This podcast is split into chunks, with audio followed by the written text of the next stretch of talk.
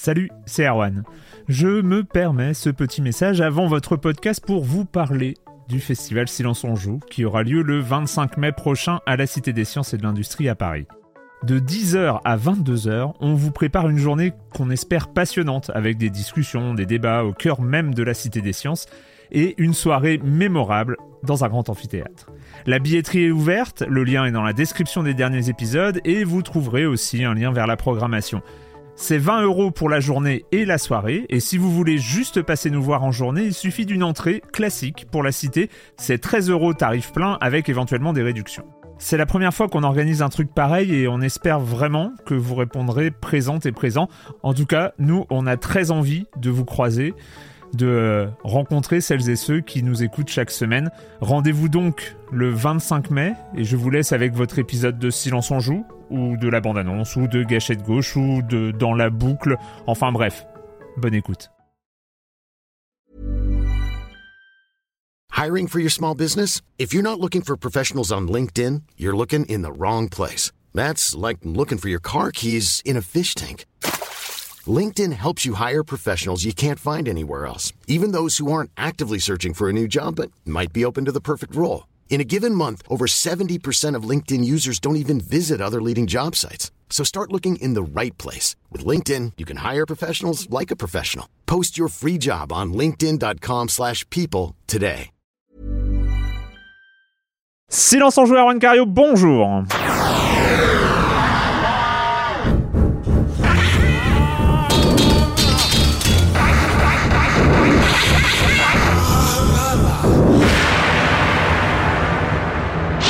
que j'aime ce moment de l'année. Oh, c'est cette émission, on y est, on y est, ça y est, l'émission Café du commerce. L'émission où on a vu des trucs, on n'y a pas joué, mais on va en parler l'émission où en fait on va parler de choses que vous avez déjà vues, chers auditeurs, parce que vous avez suivi ce qui s'est passé cette semaine.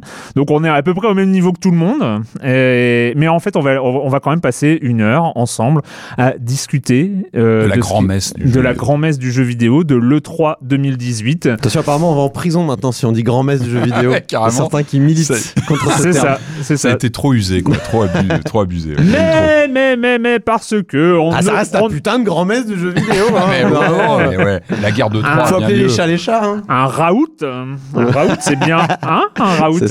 Euh, mais parce que, parce qu'on est dans Silence on joue et qu'il faut quand même qu'on parle de choses euh, un peu plus concrètes, nous allons aussi parler de Vampire, le RPG, euh, le RPG mort-vivant, action RPG, jeu d'aventure, tout ce qu'on veut, de Dontnod. Et, et puis voilà, de toute façon, hein, on aura beaucoup de choses à dire. Et je commence d'ailleurs en accueillant deux de mes chroniqueurs favoris Toujours les deux mêmes depuis quelques semaines et c'est un vrai plaisir. Euh, pas, que j'aime pas les autres. Hein. Non, il faut, il faut, il faut mettre. Ah, attention, attention. Mais bon, les conditions actuelles font que cette euh, configuration est formidable. Euh, Patrick Helio, bonjour Patrick. Bonjour Erwan. et Corentin Benoît Gonin de des Croissants qui nous accueillent. Merci les Croissants. Bonjour Corentin. Salut. on va commencer donc du coup j'ai hésité. Est-ce que en news de la semaine, bah, vu qu'on va parler surtout de news euh, ah après, alors ce qui concerne le, problème, c'est qu'il n'y a pas eu trop d'actu. Est-ce qu'on allait faire un truc euh, sur la rencontre Kim Jong-il Trump, euh, un truc, enfin, un peu hors sujet, tu vois, pour se garder des, les jeux vidéo oh, Il y a de quoi dire aussi, hein. Oui, il y a, y a, de quoi dire, mais en fait non.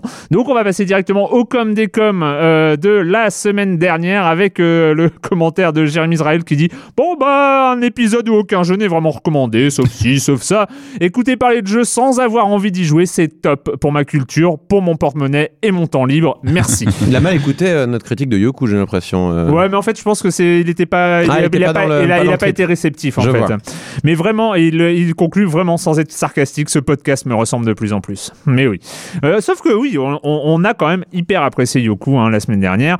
et Alien San qui dit concernant Steam, le même jour que l'annonce dont vous traitez, que vous traitez, ils ont annoncé aussi donner plus de visibilité aux éditeurs et aux développeurs. Cela se traduit par la possibilité pour euh, eux de faire une page informative dans Steam, chose qui n'existait pas avant. Euh, enfin, il y avait il y avait les pages d'éditeurs avec les jeux, avec juste la liste des jeux, mais là, ça leur permet d'exposer plus qu'une liste euh, comme actuellement. C'est voilà, cette fonctionnalité arrive fin juin, sans doute en même temps que les soldes. Bah d'ailleurs, Steam a été mise à jour récemment. L'interface a pas mal changé, donc bon, ça, ça arrivera en même temps. C'est vrai qu'il y a bientôt, bientôt les soldes. Bientôt les soldes. Ah ouais, Steam. là, attention. ouais. Et en fait, il, dans un autre post, il, ajoute quand même, et c'est plutôt intéressant, par rapport à Machiavellan. euh, Alors, il dit, vous m'avez vraiment déçu. Mais en fait, on déçoit vraiment pas les gens. Il explique pourquoi. euh, voilà. Hein, euh, en fait, il dit, vous on a l'impression qu'aucun d'entre vous n'a joué après Prison Architect et surtout Rimworld, euh, dont Machiavellan repompe euh, 80% de l'interface et du gameplay. Rimworld est considéré simplement comme le meilleur jeu de micro-gestion actuellement.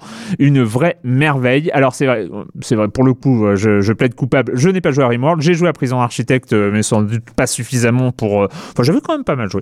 Mais, euh, mais c'est vrai que j'ai regardé du coup euh, Rimworld. Et alors là, pour le coup, on est effectivement sur cette interface quasi identique à Machiavellan, hein, avec euh, des mignons, enfin des, des, des petits personnages qui, je crois que c'est de la survie en milieu zombie ou un Ça truc comme ça. ça veut pas dire que c'est bien pour autant. hein. Je veux dire, au bout d'un moment, ça marche pas, ça marche pas. Après, Non, mais en fait, ce, ce système aurait peut-être pu être encore mieux que de copier Rimworld. Il aurait peut-être pu améliorer euh, ce que Rimworld proposait. J'en sais rien. Ouais. Mais alors, le, le, le, le fait est que Rimworld a eu une phase d'alpha, il est sorti en 2016, Mm.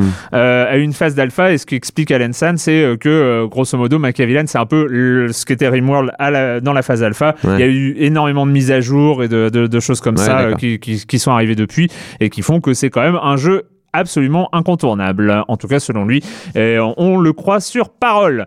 Bon, alors, commençons à parler, euh, à parler de cette semaine. Qu'est-ce qui s'est passé cette semaine à Los Angeles? Évidemment, c'était le 3. Euh, on va commencer à parler un peu de une sorte d'impression générale hein, de, de cet événement, de ce qui est ressorti de, de, de, cet événement, des conférences, du pré-E3, de, euh, de l'E3 en particulier, avec les choses qui ont été montrées après les conférences. Euh, et puis, euh, on va juste écouter le son de sans doute du jeu qui a un peu roulé sur cette E3. Euh, je pense que vous serez d'accord euh, tous les deux. C'est le Cyberpunk euh, de, de, de, C'est Direct Project. Des projets. Merci. In 2077, they voted my city the worst place to live in America. Main issues sky high rate of violence, and more people living below the poverty line than anywhere else.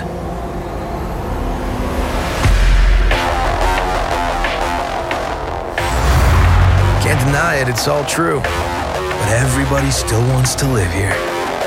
This city's always got a promise for you. Might be a lie, an illusion. But it's there, just around the corner. And it keeps you going. Cyberpunk pour être complète, euh, complet, Cyberpunk 2077. Et c'est Euh, dit Project Red et pas c'est Red pro- Project. voilà, c'est des Project Red. Euh, jeu euh, vidéo montré euh, lors de la conférence Xbox, donc plein, la première grosse conférence. Enfin, il y a eu EA euh, juste avant, mais bon, euh, hi- hi- historiquement, enfin voilà, c'est la première euh, conférence. était sympa d'ailleurs de l'arrivée de, bah, de Cyberpunk hein, avec des bugs euh, graphiques. Je me suis dit peut-être que c'est Watch Dogs. Bah, euh, pareil, moi je pensais je que ça allait être avec Watch un Dogs 3. curseur, du dos. Ouais. dit, ah, et puis en fait, euh, bon, bah, ils ont, ils ont balancé. Alors ce qui est drôle, c'est qu'apparemment les, les codes, enfin je sais pas, il me semble avoir lu ça sur Twitter que les codes qui étaient affichés et tout, J'ai vu ça étaient aussi, des codes Xbox ce qui est plutôt uti- malin. utilisés. C'est bon, ça, ça, c'est bon. Pas mal. Ah, c'était, c'était aussi la force, je pense, de, de Microsoft. Ouais. C'est qu'ils ont, ils ont a- euh, comment accumulé énormément de choses dans la conférence. Elle était très dense. Elle était bien, Et, pour moi c'était euh, la meilleure. Et ils ont fait fort à ce niveau-là. C'est-à-dire qu'ils Mm. avaient une densité de, de jeux présentés très Mais très forte. Pas d'exclusivité, enfin de jeux non exclusifs. Ouais, Bah ouais. si, euh, Gears of War 5 quand même, Ouais, euh, Forza, Halo- Halo, euh, Oui, non, non, non, il y, avait, y euh, les grosses licences, mais c'est vrai que ce qui est ressorti de cette euh, conférence avec euh, avec du Just trucs, en fait, plein de Cause, du euh, Cyberpunk, du Shadow of the Tomb Raider Dying et tout 2, ça. il y avait quand même Ouais. beaucoup de jeux quoi. Ils, C'était avaient- bien. ouais, ils ont réussi à fédérer beaucoup d'éditeurs Ah ouais. sur, le, sur leur plateforme. Et ça, c'était le, le Alors le on va commencer quand même avec une impression générale. Le 3, au moment où on enregistre, est en train de se terminer. Donc on a, moins qu'il y ait euh, quelques surprises de dernière minute, mais j'en doute.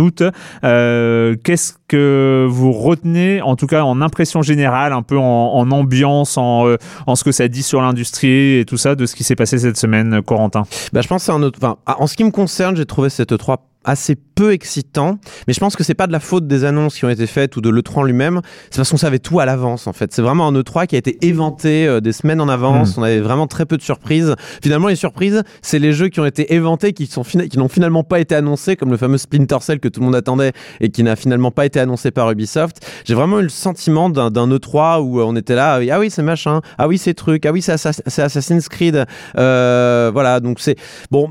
Le, le 3 c'est aussi un petit côté excitation, c'est un Mm. petit côté big reveal, il y a un petit côté roller coaster alors, qui n'est pas forcément très profond d'un point de vue philosophie du jeu vidéo ou, ou honnêteté intellectuelle sur ce que devrait être le jeu vidéo ou quoi. Mais euh, bon, voilà, je- je- je- j'ai regardé un peu cette E3 euh, passer euh, devant moi comme une vache regarde passer les trains et sans vraiment m'exciter plus que ça. Alors après, on en a discuté un petit peu hors antenne, ça fait plaisir de voir que beaucoup de développeurs ont fait des efforts, notamment pour euh, inclure euh, des personnages féminins dans leur jeu ou des euh, voilà des, des relations mince des euh, love interest un petit peu différentes, Mm. notamment. euh, dans Assassin's Creed où on peut non seulement jouer un personnage féminin mais en plus il y aura des, euh, euh, des, euh, des relations homosexuelles possibles donc euh, voilà ça fait plaisir de voir que- BioWare sort de ce corps. voilà, c'est ça, c'est ça. Non, non, mais bon, il y a, y a une prise de conscience. On sent que voilà, il y a eu une année un petit peu riche justement avec tout ce qui a été MeToo, euh, Balance ton port et Mm. compagnie, qui, a, qui, a, qui a joué un petit peu dans les têtes de tout le monde. Et ce qui fait que Mais ça jeu- fait plaisir que le jeu vidéo soit en mesure de réagir et, et se donne les moyens de réagir aussi. Pendant très longtemps, très très longtemps, même beaucoup trop longtemps, le jeu vidéo s'est tenu à l'écart de finalement de ces sujets-là, euh, avec euh, revendiquant une sorte d'irresponsabilité. Hein, C'était Ouais, un peu leur credo. On est, on est du pur. divertissement, euh, tout ça. Et sauf que, ben, à un moment, comme, comme le, le, le cinéma l'a fait, c'est-à-dire qu'il faut aussi refléter. refléter la société, refléter ces questions, prendre position aussi. Hein, c'est des, c'est des questions importantes.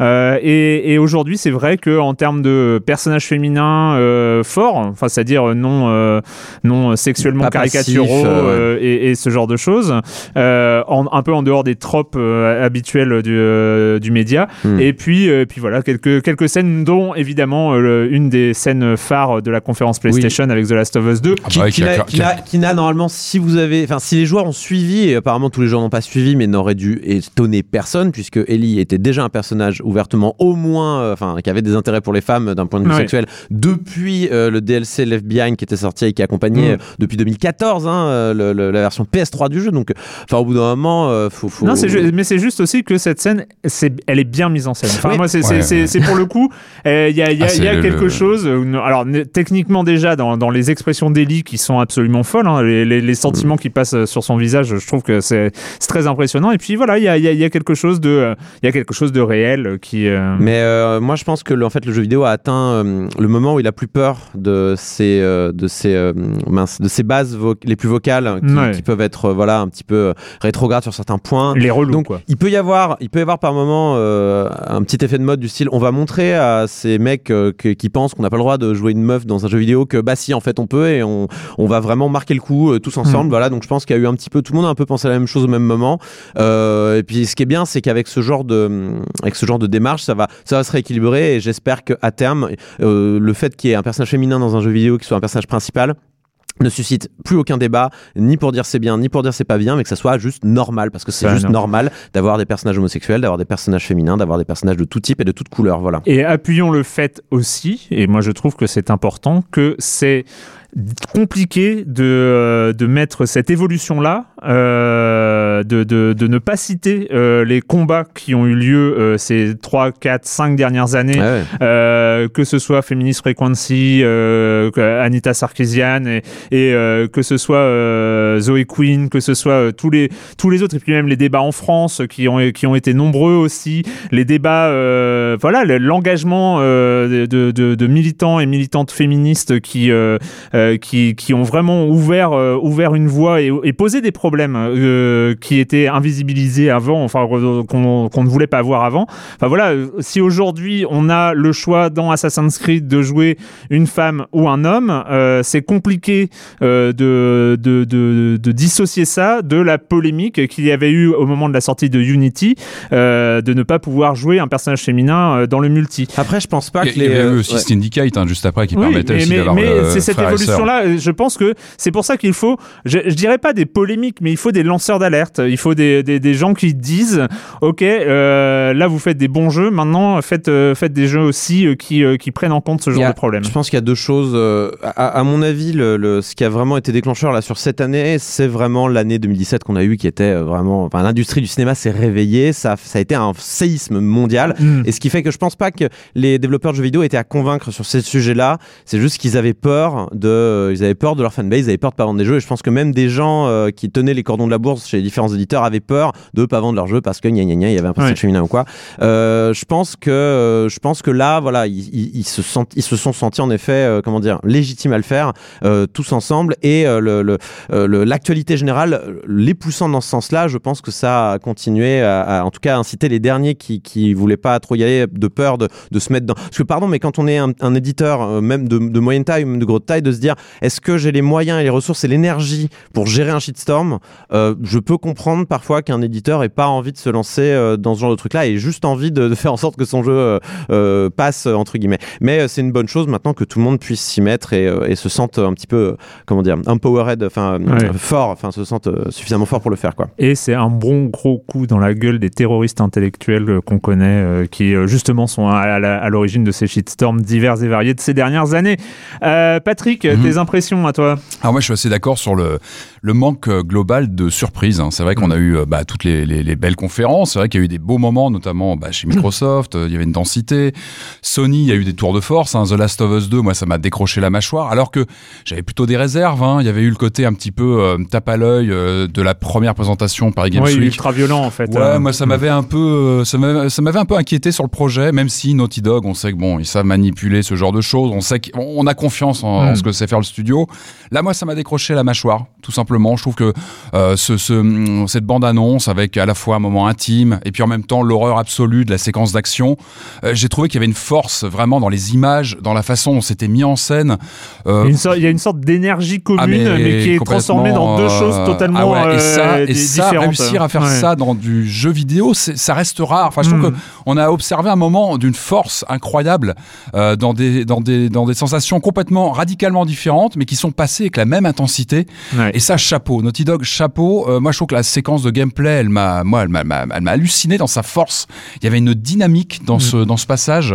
Euh, donc chapeau vraiment à Naughty Dog, je trouve que là ils envoient, alors c'est une promesse, il faudra voir tout ça manette en main. Euh, moi j'ai toujours un petit peu peur du script qu'on peut avoir dans certains passages. Tout On, ça se, sera- donne- on se donne rendez-vous franchement dans un ou Manette deux ans en quand main. le jeu sortira et on comparera Et là, on verra. les En tout cinématiques entre ce qu'on jouera et ce qui a été montré. Ça on verra. Je on suis- est franchement, je suis pas convaincu On est d'accord. Alors que les animations n'aient pas été scriptées à l'avance. Je dis pas que c'est pas le ah moteur oui, non, du jeu qui a tourné. la mais- séquence sous la voiture où bon euh, où elle est sous le sous un Ou véhicule la meuf et- met trois secondes à tomber là. Euh, je, bon. je- je demande à voir vraiment. Mais en tout cas, j'ai envie de dire peu importe. En tout cas, l'effet était réussi. Moi, je trouve que ça a embarqué complètement la, la Mm. conférence Sony. Mm. Après, moi, je pense que globalement, peu de surprises. Il y a eu beaucoup bah, de confirmations. hein. The Mm. Last of Us, euh, moi, j'attendais que ça, d'avoir une confirmation. J'ai plutôt une confirmation sur ce qu'ils veulent faire et de la direction qu'ils ont prise. ça va être la même, à part qu'on va plus être centré sur Ellie euh, que sur ouais, Joel. quoi. mais je trouve, enfin, il y a un ton qui est ressorti vraiment de cette bande-annonce. Il y a un ton, il y, a un- il y a un postulat, je trouve, de, il y a un, voilà, il y a, il y a quelque chose, il y a une force qui ressort et moi qui m'a vraiment marqué.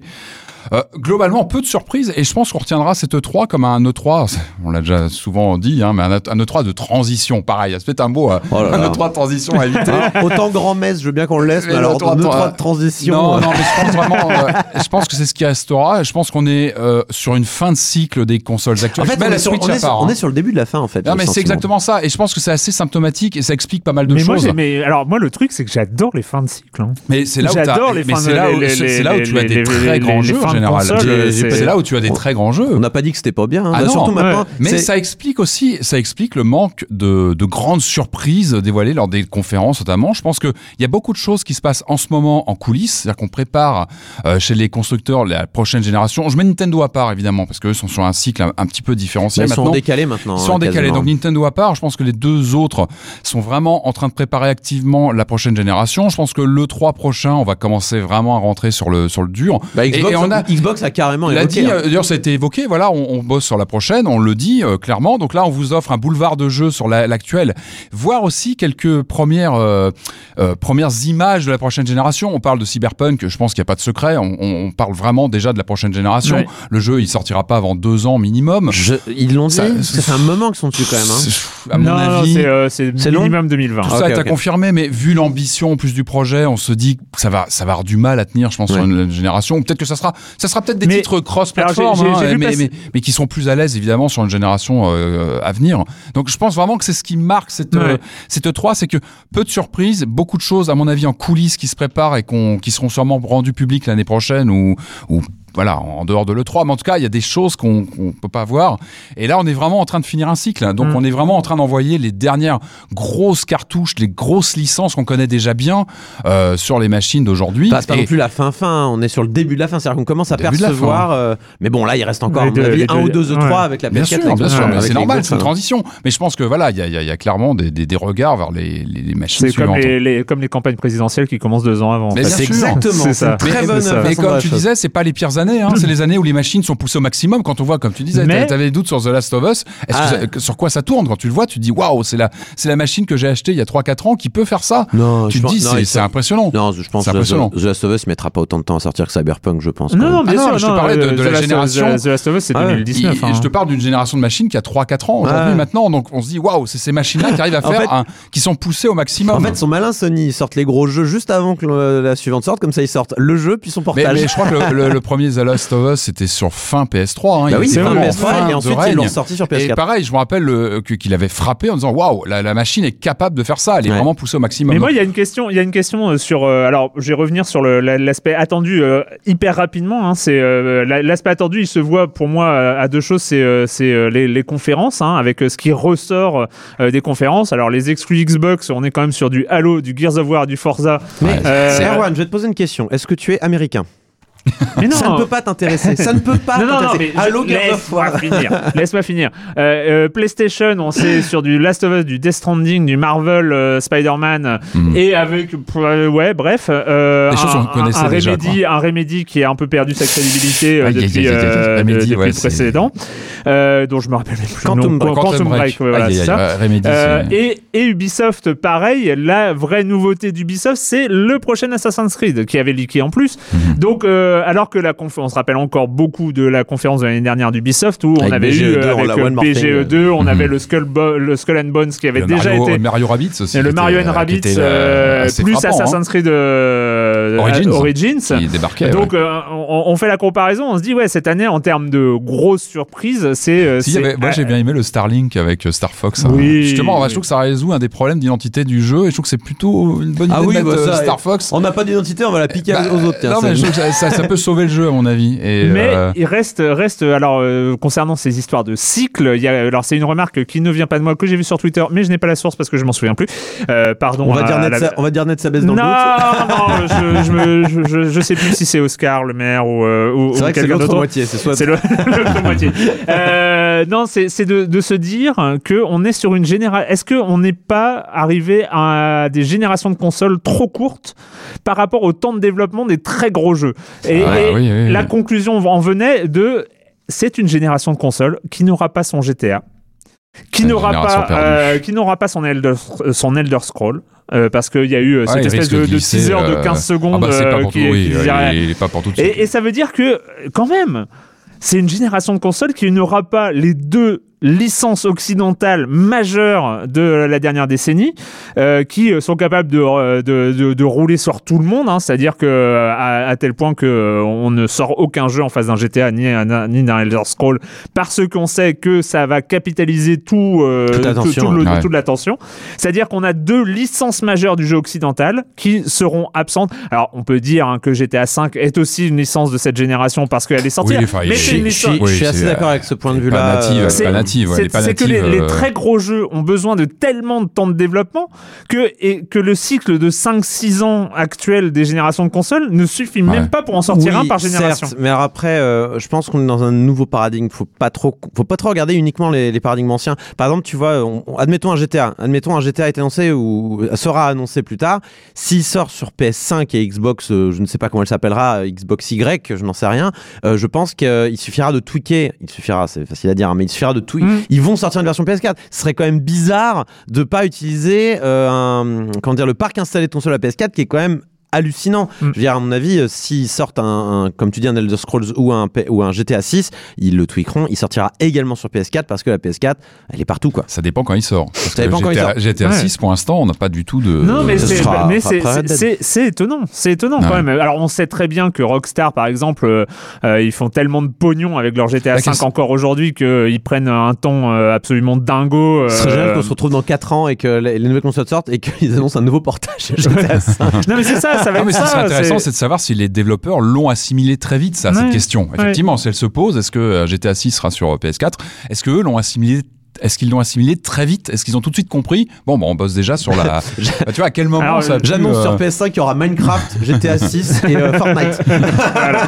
Fortnite 2. tiercer, euh, Donc voilà, c'est vrai qu'on est, on, on est sur cette constatation qu'il va quand même y avoir des grands, grands absents de cette, euh, de cette. Alors ça veut pas dire que le- les, les, les catalogues sont vides. hein. Il y a non, puis il y a Red énormément Dead, de. il y a Red Dead 2 aussi qui est quand même là qui va jalonner quand même. Ouais, mais ça Euh, sera pas aussi ça fort. sera- Non, Oui. alors, bien sûr, mais il va quand même. pas, Ça va être un repère aussi Après, sur là, la vie de cette génération. On part du postulat qu'elles sortiront bientôt. Ça se trouve, on les verra pas avant 2021. hein, je veux dire, Oui, euh, il non, reste mais ça, oui, ça reste, hein. euh, très bien probablement. sûr, Mais bien sûr. euh, on sait, on sait aujourd'hui que euh, ni Cyberpunk, euh, ni, euh, ni pour le coup Elder Scroll ou, ou GTA ne sortiront. euh, ça, c'est une D'ici certitude. 2021, je pense quand même que les, les Elder Scrolls et Cyberpunk ouais, seront de- là. de- 2021, ça va, c'est dans 3 ans. Euh.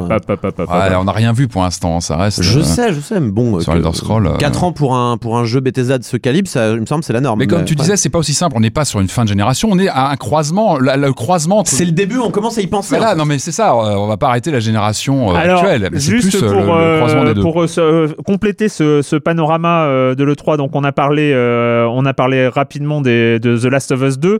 Euh, voilà, sur, sur les quelques jeux qui sont les incontournables, on a écouté euh, un morceau de la, du trailer de Cyberpunk 2077. Euh, vous êtes d'accord, c'est un peu le, Ah bah oui. la, la promesse ludique euh, ultime de cette E3 Bah, ils ont tout, hein. ils ont la licence euh, qui est ultra respectée euh, chez les rôlistes, et puis il y a le studio derrière en qui on a une confiance absolue. Enfin, Mm. ils ont largement fait leur, leur preuve avec The Witcher. Enfin, Puis il y a eu la double détente. hein. Il y a eu, euh, on- on- c'était un jeu qui était annoncé depuis longtemps, dont on n'avait pas vu grand chose. ouais. Ils arrivent dans cette conférence Xbox avec quoi qu'on en dise, même si c'est euh, de la cinématique, euh, machin. C'est une séquence déjà, qui suite, a- promet de l'open world, un univers cohérent Ouais. avec des possibilités qui semblent déjà quasi infinies de d'action, Mhm. de, de de quêtes secondaires, de trucs, de trucs à faire et tout ça. Et puis la double détente, c'est les échos qu'on a de les présentations place. faites à la presse, euh, qui ont, enfin, qui Ouais. sont, euh, qui sont ont l'air complètement hallucinantes. Ouais. hein. Comme Je- tu dis, c'est une des rares surprises qu'on a eu. Alors, pas dans l'annonce, parce qu'on le savait, comme tu Ouais, dis, mais dans que- l'univers et tout ça. dans l'ambition. Et c'est c'est pour ça que je pense qu'il nous a le plus marqué parce que c'est là où on a fait waouh waouh et euh, que voilà Mais, alors ouais. que rien d'autre nous a fait faire waouh parce qu'on savait à quoi s'attendre euh, que enfin un peu un peu chez tout le monde quoi donc Mm. euh, oui oui Cyberpunk a un peu gagné euh, par défaut entre guillemets mais n'a pas démérité pour autant j'entends bien Tout à fait. Et euh, en effet ouais donc on, on- on pensait plutôt à un jeu à la troisième personne finalement nærmest en FPS. Euh, un peu RPG euh, Ouais. avec des stats et tout ça Euh, et ouais les apparemment ceux qui ont vu le jeu tourner ont dit euh, le fait de voir le jeu tourner m'a encore plus hypé euh, euh, Ah, c'est voilà plutôt bon signe. je pense qu'ils vont diffuser dans bon pas signe. longtemps la, la, c'est pas- la ouais, fameuse C'est pas déceptif par rapport à la, la fameuse bande-annonce de Non, Microsoft. c'est ça, ça, au c'est contraire. plutôt si c'est à la hauteur de ce qu'on a vu, euh, c'est c'est Étant plutôt donné que euh, c'est- encourageant. Étant donné que c'est CD Projekt, ça sera, ils ont expliqué, il y a de la nudité, il y a du gore, donc ils y vont pas avec le dos de la cuillère, c'est pas aseptisé, je pense que c'est attendu de la part du studio Ouais. polonais, donc c'est plutôt, moi ça me, ça, m'en- ça me satisfait, mais je suis pas vraiment le public, donc après Mhm. je vais pas dire que je suis, enfin je suis pas euh, ultra excité par rapport à Cyberpunk, euh, mais c'est juste parce que je suis pas la cible particulièrement, mais en tout cas c'est en effet le jeu qui a les plus belles promesses de cette 3 je suis entièrement d'accord. Euh, sur la conférence, euh, la conférence Ubisoft, hein, autre conférence devenue majeure hein, de, de cette E3. Alors, on parlera peut-être tout à l'heure en, en deuxième partie d'émission de BGE2, mais parce que oui, c'est impressionnant, les cinématiques sont impressionnantes, mais comme elle l'était la cinématique de l'année dernière, on reste dans de la promesse. C'est pas Quand pour même, tout de suite. hein. Pas Pour moi, suite, hein. le, le jeu qui, a, qui convainc vraiment dans, euh, dans, dans cette présentation euh, Ubi, c'est quand même Assassin's Creed Odyssey. Oui, euh, il convainc euh, peut-être comme Cyberpunk, il convainc plus par son univers que par le reste. Mm. Parce que niveau gameplay, c'est Origins, hein, clairement, il n'y a pas de. Avec, avec, avec quelques, quelques nouveautés, les combats Ouais, de groupe façon. euh, Ouais, c'est impressionnant la ouais, scène là qu'on a ouais. vue. C'est euh, plus de la déclinaison, quoi. Mais, mais bon, oui. Et euh, ouais, puis des dialogues euh, un peu, un peu plus euh, jeu. euh, Genre RPG, genre ouais. RPG, Ouais. BioWare et compagnie.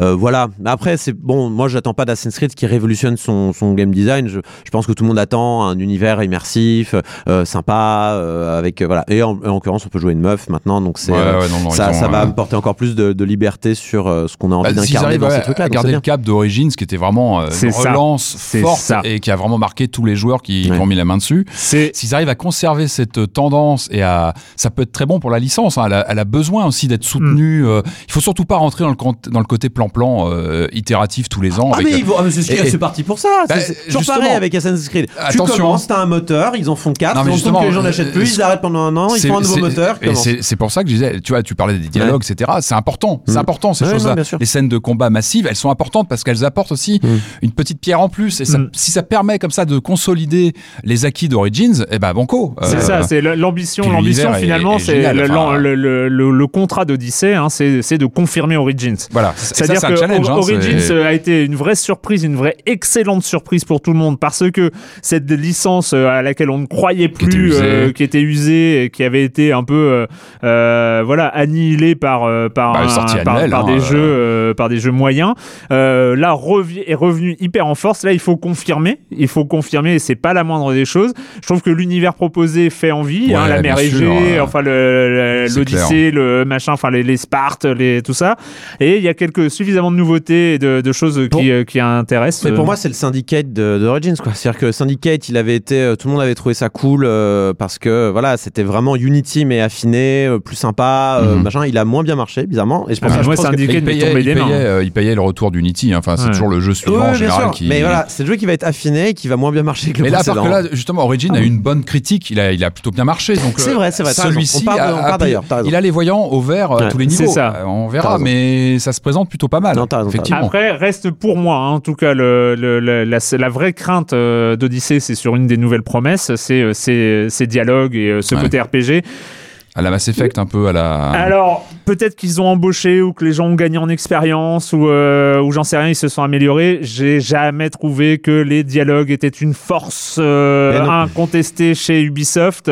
Alors peut-être que vu que ça devient une option de jeu, une option de gameplay, eh ben ils vont travailler Ouais. cet, cet élément-là. J'y crois zéro. J'ai bah voilà, moi j'ai- un peu de mal à y croire. Je ne demande qu'à être surpris, mais euh, mais pour moi c'est une crainte parce que voilà, le, le c'est vrai que c'était aussi une des grandes réussites d'Odyssey et qui qui Origins. d'Origins euh, qui euh, qui se servait de ce qu'ils avaient fait sur euh, Watch Dogs 2 par exemple et tout ça, c'est d'avoir ces micro aventures, c'est- cette espèce de, de de foisonnement comme ça. Je trouvais que les quêtes secondaires étaient plutôt bien trouvées, à défaut d'être excellemment bien écrites, mais étaient plutôt bien Ça trouvées. Ça, engageait dans tout ça. Euh, après, remettre en avant des dialogues, une quête principale et des choses comme ça qui sont pas forcément le, le- le point fort de- d'Ubisoft, j'ai des, j'ai des points d'interrogation. Bref, et puis euh, peut-être, euh, oui, tu voulais parler de Deliveroo, euh, Deliveroo Stranding, euh, Oui. Corentin Euh, oui, oui, bah en fait c'est- bien, on a vu du gameplay en fait, tout simplement. Enfin, moi, nous c'est ce qu'on demandait. euh, Est-ce que Kojima est en train de nous préparer un film d'animation ou est en train de nous préparer un jeu en fait Mm. Et euh, là, on a eu un petit aperçu de gameplay, donc on a vu un peu d'infiltration, on a vu pas mal de, de déplacements dans les steppes. euh, Enfin, même pas dans les steppes, c'est de la montagne. Le mec faisait de la Ouais, rando un peu. À la Prometheus, Euh, ouais. Voilà, ben, ça Norman m'a- moi, ça m'a fait super envie. Non, mais pareil, mais Ah pareil. Je ne sais pas euh, pourquoi. Est-ce que c'est Kojima. C'est le charme de Kojima. Ah c'est- non, bah, pas- chez moi, non. Ah non, non, non, non. Parce que pour moi, c'est pour moi c'est l'ambiance Metal Gear Solid 5. hein, c'est la même, c'est la même chose. Et euh, notamment euh, dans Metal Gear Solid 5, il y avait ces, j'ai oublié ces super soldats là qui Mm. poursuivaient. Moi, j'ai ce sentiment-là, les moments de tension dans Death Stranding qu'on a dans les cinématiques, c'est les mêmes moments de tension qu'on a dans Metal Gear Solid quand on croise ces- c'était des super soldats fantômes, machin quoi. Et, là, c'est pareil. Donc voilà, il y a les Moi, assez, doux. Moi je suis plutôt ravi qu'ils sortent de Metal Gear Solid au final. Mal, qui crée ouais, quelque non, chose d'autre. Et moi, justement, comme toi, Erwan, ça me, elle, elle est singulière cette, euh, bah, cet univers qui, enfin, cette bande annonce, Il est tout ce qu'il avait montré avant. Mm. Ça étonne, ça, ça intrigue. On a envie d'en savoir plus. Carrément. Et- Moi, j'ai envie Et ça, il sait très bien le faire. Il est très fort euh, pour sa Kojima. Mais en tout cas, ça laisse pas de marbre, clairement. Et il y a, en tout cas, il y a une patte artistique. Ah non, Il y a une vraie. C'est immédiat. Il y a un vrai truc d'auteur derrière ça. Et j'espère que le jeu va suivre. Je, je pense qu'il a quelque chose derrière qui va être solide. J'espère. Ça va pas être un Paperboy euh, déguisé. Je pense pas. Euh, non, je pense pas. Et en tout cas, Ah, ça- on a envie. Oh, on a la, com- la- la comparaison qui Ouais, c'était un peu fort. Non, Pour- non, non. pour moi, non, mais je, moi, je lui fais confiance. Je pense qu'il va. Enfin, le jeu. euh, Pour, pour moi, Kojima, c'est à la fois des fulgurances et des lacunes hallucinantes. C'est toujours genre, euh, tu fais waouh, c'est du génie, et juste après, mais pourquoi il a Ah fait ça? C'est du génie, pourquoi il a fait ça? C'est du génie, pourquoi il a fait ça? Tout le temps, tout le temps, Mais il laisse pas de marbre. Et ça, c'est ça. Ah oui, non, mais ça, c'est bien, ça, ça, c'est ça qui est, intéressant aujourd'hui, c'est de, dire. Et là, je pense que là, il s'est un peu lâché tous les curseurs au maximum. Sony tu veux de l'argent Tiens, prends de l'argent. Non, mais c'est génial, c'est intéressant de voir un auteur qui, bah, qui se lâche. Il est plus dans, dans le carcan finalement de la Ouais. licence qu'il connaissait euh, et qu'il a travaillé pendant des années. Puis bah, il part sur autre chose et ça va Voilà. être fascinant. à- On n'a pas de date, hein, je crois. Pour Non, toujours pas de date. Ouais, ça, mais on allait assez doux. Et ça, c'est incroyable. Ouais, je sais pas bon, pourquoi. après, Bah, Et pourquoi quand pas. même, avant de, avant de donc euh, qu'on qu'on prenne un peu de temps pour parler de, de, de vampires, il faut qu'on parle de la prise d'otage de cette 3, Ouais, hein, de, ouais, de cette, ouais, ouais. De cette vidéo absolument surréaliste qui a pris comme- énormément de gamers en otage pendant 25 minutes. Comment ça, Non, t'as mais pas ça- aimé ton quart d'heure de Smash Bros Mais non, euh, mais ça, Erwan ça commençait super bien avec le, le Mario Party euh, sur Switch, avec Ouais, les écrans qui se Pour connectent. parler, euh, ça, c'est Ouais. une super idée. Surtout, ils sont revenus à l'ancienne recette. Merci, Dieu merci pour Mario Party. Ouais, mais moi, Je surtout. pourrais les- parler de Mario Party. Moi, c'est les écrans qui se connectent, ça m'a. Waouh, je dis, oula, ils ont un truc avec ça. Ils ont un Oui, truc. mais c'est gadget. Bon. Bah oui, mais non. Eh Ah, non, à, non, quel, à quel- moment tu te retrouves à deux Switch euh, chez toi Eh en ben, party game ça, dépend du jeu. Mais euh, ça dépend du jeu. T'as pas de des- potes qui ont des Switch. Mais ils apportent pas leur Switch, ils apportent leur on- manette pour jouer à Mario Party. On est trois autour de la table, on ramène chacun. Enfin, il y a un truc à créer. Oui, moi Et- je te dis, ça sera 4 et- mini-jeux. bon. hein, Je te le dis tout de suite. Mais en tout cas, bon, après, puis après, il y a eu un couloir, un tunnel de 25 minutes de Smash Bros où j'ai l'impression qu'un mec me lisait la, notice avec Ah non, non, mais c'est le, patch note le plus long que j'ai jamais vu euh, en vidéo. Non, mais c'est- dans ce cas-là, il fallait faire un direct dédié, puis voilà. Exactement, euh, mais Pourquoi ils ont pas fait ça? Ou alors l'annoncer clairement, ça sera un Smash Bros Mais oui, direct. voilà. Ils l'ont déjà mais Ils l'ont déjà fait, pourquoi ils le font pas? Là, non, on attend. À l'E3, on veut pas ça. On Ah, veut, c'était Mais- compliqué. Tu es quand même hypé, voilà. Ouais, bah, bah, évidemment, évidemment. Enfin, moi non, hein, mais euh, je comprends que euh, les, les, les Smash Bros addicts euh, n'en n'en puissent plus. Évidemment, hein, on attendait. euh, Il y avait, il y a eu encore là, encore une fois, aucune surprise. Enfin, je veux dire. euh, Ah, bah à part ce- cette histoire de Mario Party moi, qui m'a tapé dans l'œil, qui m'a intrigué, sinon C'est la seule non, surprise, euh, ouais. Et puis il y avait le jeu de robot du début, là. Oui, euh, oui, c'est vrai. Ouais, voilà. qui, mais voilà, ça a commencé très bien et puis bah, bah après, euh, c'était plus compliqué. Et il y a un nouveau personnage. Wow. Dans Non, quoi Non, dans. Ah oui, ce- le- dans le- le Smash perso Bros, de- euh, Alors, je suis oui, pas euh, d'accord, parce qu'il y a au moins 3 nouveaux personnages. Oh. Donc, Ouais, enfin bon, c'est- c'est- sur, 60, sur 70 personnages, c'est vrai que ça fait un pourcentage de nouveaux personnages assez léger. Donc voilà, ça c'était un peu les, les, les très très les incontournables hein, comme on peut euh, comme on peut les appeler. On en reviendra évidemment en deuxième partie d'émission sur euh, sur un peu l'ambiance générale et puis et puis euh, tous les, Ce qu'on a aimé, petits- ouais. voilà ce qu'on a aimé, euh, les choses moins incontournables mais qui euh, auxquelles auxquelles on a beaucoup envie de jouer. Mais en attendant, on va un peu aller à Londres, euh, époque quoi, de se- Seconde Guerre mondiale, Première Guerre mondiale, Première, fin- fin de la Première Guerre mondiale. fin de la Première Guerre Ouais. mondiale. Et, euh, et puis on est devenu un vampire. Voilà, ça s'appelle Vampire. Overnight, my world has changed. The gnawing hunger inside me. Every night, it must be appeased. The thing I've become. A vampire. A thing to be hunted down like an evil beast. But as a doctor, I know there's worse to come.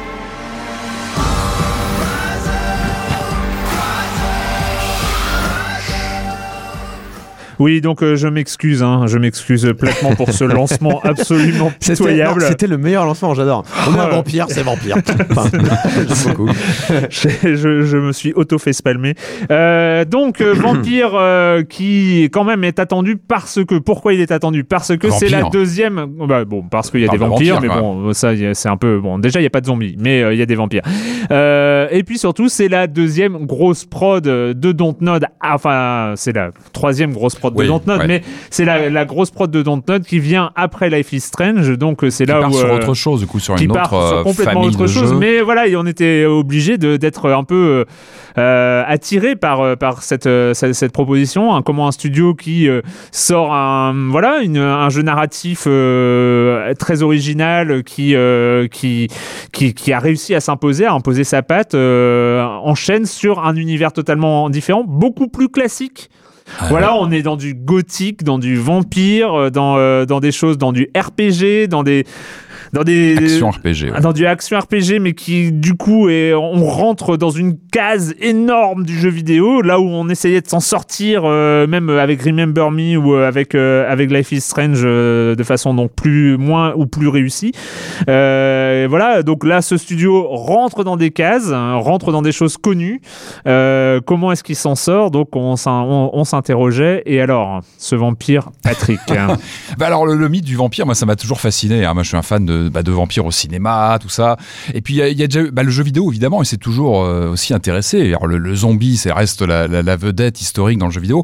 Il y a déjà eu des, des jeux de, de- de vampires plutôt intéressants. Moi, je me rappelle d'un Night Hunter chez Ubisoft il y a dans les années 80 qui était plutôt intéressant. On jouait y un a vampire comme ça. Hein, quand. Masquerade, évidemment, qui, qui était tiré de la, du, du jeu de rôle. Il y a eu euh, même une adaptation de Fright Night, le, le- le jeu, de- le film des années 80. Bon, le jeu n'était pas terrible, terrible, mais bon. Le vampire, il est là et c'est un personnage qui est intéressant euh, fondamentalement et le jeu vidéo a toujours essayé de capter un petit peu son essence. Ça fait quoi? Alors, En général, on est plutôt du, côté opposé, c'est-à-dire qu'on va tuer le vampire, Hmm. Castlevania, etc. Enfin, c'est un, lieu commun d'aller buter le, le vampire dans son, dans son château.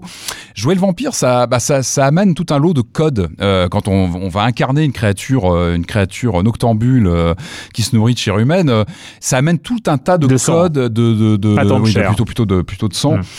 Euh, qui, qui, qui qui, qui se prête plus ou moins bien aux jeux vidéo. En tout cas, donc voilà, Vampire, donc le, le, le pitch qui est, moi, qui, que je trouvais intéressant, vraiment, c'était de, de- d'incarner un médecin. Alors ça, Mm. c'est la, c'est la grande trouvaille du jeu, c'est de se dire, le, le vampire, on l'a déjà incarné dans un jeu vidéo, ça a déjà été fait. Euh, Le, le vrai positionnement éthique qu'on va faire, c'est de- d'incarner un médecin. Donc évidemment, quand on est un, un, un chirurgien atteint de, de, de vampirisme, on se transforme en vampire.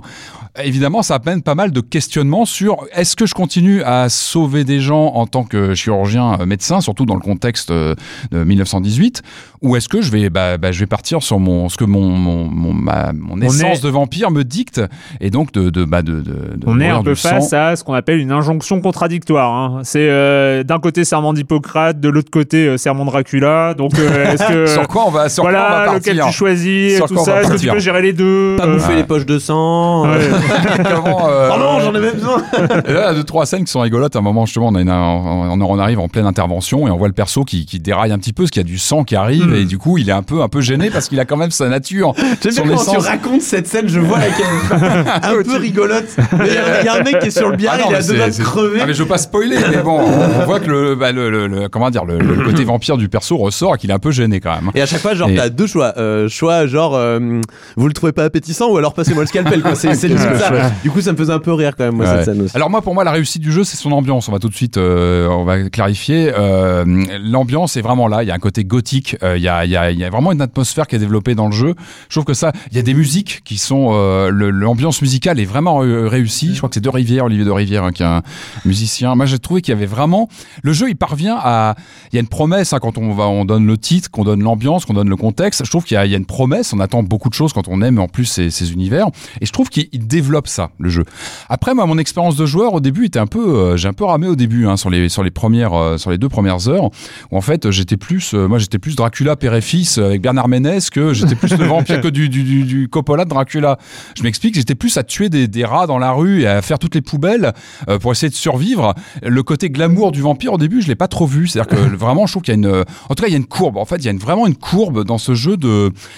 Les débuts sont pas forcément faciles. Il faut pas mal s'investir. Euh, on a une arbre de, tout un arbre de, compétences. On est vraiment sur du pur action RPG, c'est-à-dire qu'on est sur un monde ouvert avec euh, les différents quartiers de, Londres, euh, avec toute une un arbre de, compétences qu'on va développer, qu'on va va devoir voilà va devoir gérer au fil de l'aventure. Et c'est vrai que les débuts, je les ai trouvés assez arides. voilà, en termes d'évolution, etc.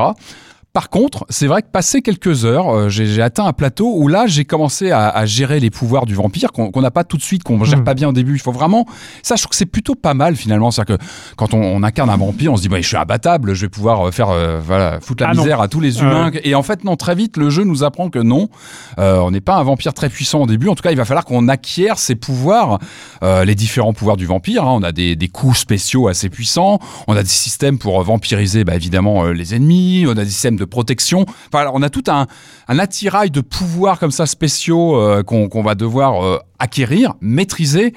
Et, et je trouve que c'est au bout de quelques heures de jeu que j'ai commencé vraiment à, à- à- à plus m'amuser avec les pouvoirs du, du vampire et à me dire ah bah là oui je commence à, à mieux à mieux gérer. Même si même au bout de bah, j'ai pas fini le jeu, hein, mais je, suis, je, suis- je suis à 8 8 heures au moins de jeu, on n'est pas à l'abri d'une rencontre un peu difficile avec des humains euh, qui peuvent vraiment nous mettre la misère, même si on a des pouvoirs, même Ouais, si on enfin, n'est jamais vraiment c'est- complètement serein. C'est des humains, c'est des miliciens. hein, c'est Ouais, des, qui sont euh, armés, ouais. qui sont au courant qu'il y a des vampires dans la Qui rue, sont entraînés, que, quoi. et, et qui du coup, euh, Des chasseurs de vampires. ouais, qui sont informés, qui vraiment peuvent nous mettre la misère. Donc on n'est jamais d'une Je sérénité trouve qu'ils sont nombreux d'ailleurs. hein. Mais, Pour, euh, ouais, dans, dans- dans- dans- dans une ville comme Londres, je trouve qu'il y a une population de chasseurs de vampires et de Ouais. monstres. Et de, De mon- monstres. et ouais, il y a des C'est, rencontres avec des- euh, Londres n'est pas sûr du Ouais, tout ouais, hein, dans Vampire. ouais. Et non, et le loup-garou, moi, il y a eu un loup-garou, une rencontre avec un loup-garou, une sorte de loup-garou dans une cave, mais c'était, c'était terrifiant. Vraiment, c'était, moi, pour moi, c'était un blocage dans les premières heures où, ouais, c'est là où je suis revenu en arrière. Je me suis dit, bon, bah là, il faut vraiment que je durcisse, euh, bah, mes pouvoirs, euh, que j'utilise mes points de compétence qu'on acquiert, bah, au fil de, bah, du jeu, des, bah, de, et des choix qu'on va faire, de vampiriser ou pas des, les humains qu'on va rencontrer. Et il y a vraiment un cap, et moi, ça a été le moment où je me suis dit, bon, bah, est-ce que je m'accroche ou pas? Et je me suis accroché. Et je l'ai pas regretté. Mais il a fallu vraiment que je me dise bon bah là je, je mets le nez vraiment dans, la, dans les Mhm. armes de compétences euh, et euh, j'apprends à mieux maîtriser mon bah, mes pouvoirs de vampire. ouais. Corentin? Donc euh, tu l'as dit au début, euh, ce jeu a été fait euh, sur une promesse, c'est-à-dire que le- Ouais. l'injonction euh, contradictoire, comme tu dis, c'est-à-dire que voilà, nous sommes un docteur, mais nous sommes aussi un vampire. Donc est-ce que je soigne mes patients, est-ce que je les bouffe tout cru? Le truc, c'est que le jeu n'est pas subtil dans sa démarche. C'est-à-dire que euh, moi, je, je, je, je n'arrêtais pas de penser à Undertale quand euh, je jouais à, à, à Vampire. C'est-à-dire que dans Undertale, on- au tout début du jeu, on vous dit ah, ce serait bien que tu tues pas les monstres. Puis en fait, tout le jeu te dit tu les monstres. Hmm. Du coup, tu es, tu es attiré naturellement à aller tuer les monstres, mais en même temps, tu réfléchis un peu, tu fais ah apparemment on peut pas les tuer. Tiens, si j'essayais de ne pas tuer les monstres? Puis finalement, qu'on tue les monstres ou qu'on ne les tue pas, il y, a- y a un intérêt dans les deux cas. Il y a Mm. vraiment un intérêt dans les deux cas. Dans Vampire, il y a franchement, j'ai du mal à trouver l'intérêt à ne tuer personne. Et, et- et c'est cool en fait que t'aies aies joué un petit peu en, bouffe, en boulottant des, des citoyens. euh, Vraiment sur la fin, je l'ai fait vraiment à la fin pour voir Ouais. ce qui se passait, mais je l'ai pas fait naturellement, Ouais. tu vois. euh, je, je suis un peu forcé à le faire en Voilà. fait. Ben, moi, je, je me suis dit, je vais faire l'inverse, je vais, je vais me forcer à pas tuer les gens. Sauf que le jeu ne fait que te pousser à le faire et te punit presque pour ne pas euh, tuer des gens. Et, et ça, c'est pas bon. C'est-à-dire que tu dois, euh, il vaudrait mieux aller dans l'incitation plutôt que dans la, dans la punition. Parce Mm. qu'en fait, le jeu vous punit pas directement et vous fait des, des belles récompenses. C'est euh, mange ce citoyen, ça te donnera l'équivalent de deux boss en XP. Donc c'est beaucoup. Hein. Mm. Euh, C'est-à-dire qu'en en Ouais. bouffant un citoyen, c'est équivalent de trois niveaux que vous gagnez.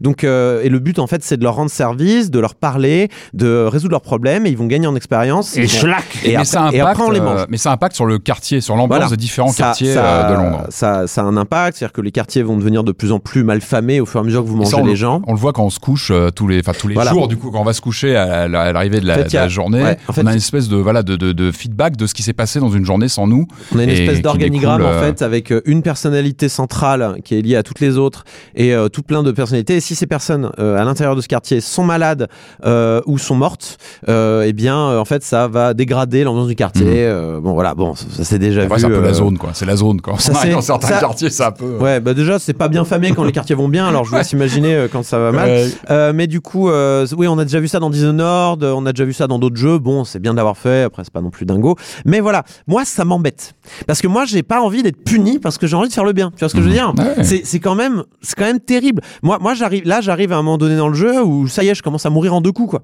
Juste Ouais. parce que j'ai refusé de boulotter mes patients. Mais tu te bats quand même contre les mecs que tu rencontres dans la rue. Enfin, tu, tu vampirises Ah non, quand non, même non, les, mais- les- alors- les alors déjà, ennemis et- et euh, c'est bien que tu. c'est euh, bien, c'est bien que tu mettes ça sur la table. Donc, il y a les humains et il y a les miliciens. Voilà, les miliciens sont des humains, mais tu peux les tuer, il y a pas de Tu les problème. tues sans conséquence, du coup. aussi. C'est Enfin, des, si des PNJ, c'est des PNJ. euh, Enfin, c'est des PNJ, c'est des monstres. Tu peux les tuer euh, entre monstres et euh, la seule différence, c'est que les euh, monstres ils craignent le feu et les humains ils craignent les produits chimiques. C'est la seule différence qu'il y a entre les deux. Euh, mais en fait, voilà, il faut pas boulotter les humains dans l'organigramme qui ont des qui ont une personnalité en fait. Voilà, Ouais, faut les, pas les les- manger. les vrais personnages avec qui on a des échanges, Ceux qui ont discussions. Ceux qui, non, ils ont tous un nom. Ceux qui ont vraiment une, une icône propre à eux, voilà, Voilà, ceux-là, faut pas les boulotter.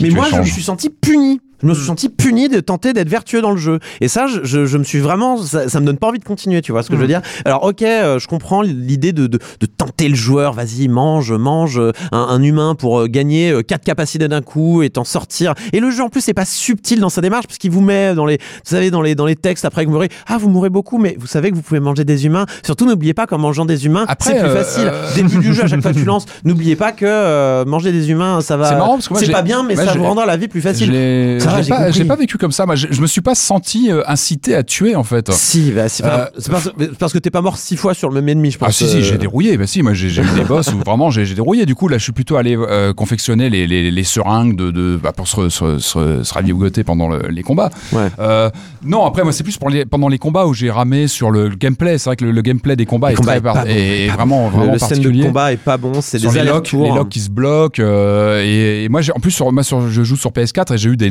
des, fois j'ai vraiment du lag lors des Ouais. combats voilà où il faut être très réactif hein, quand Ouais. on est contre un, un boss qui, Ouais, plutôt qui court dans tous les sens qui jette sur nous là on, on, on- on parle vraiment de, de combats très timés où il faut vraiment gérer ses déplacements euh, sa reprise d'énergie parce qu'on a aussi un système où on peut se, se, se vampiriser soi-même se remettre de Mm. l'énergie C'est son soin, ouais. ouais. et, et du coup, ça, il faut vraiment le gérer. Et en quelques touches, il faut aller très très vite. Et ça, quand on a des Non, mais- fois le, le jeu qui, qui- ou qui lag ou qui a des micros, euh, ça, par contre, c'est c'est du béaba dans le combat, mais il est, il est, il est, il est relou. Quoi. Enfin, vraiment, surtout quand t'es faible, surtout quand tu joues pacifiste. Ouais, quand tu fais coup, t'es faible. t'es sur le fil, quoi. T'es obligé fil. de faire ouais. du hit and run, c'est-à-dire tu frappes, Mm. tu frappes deux fois, tu t'en vas parce que sinon tu vas prendre un coup, tu vas prendre très très cher.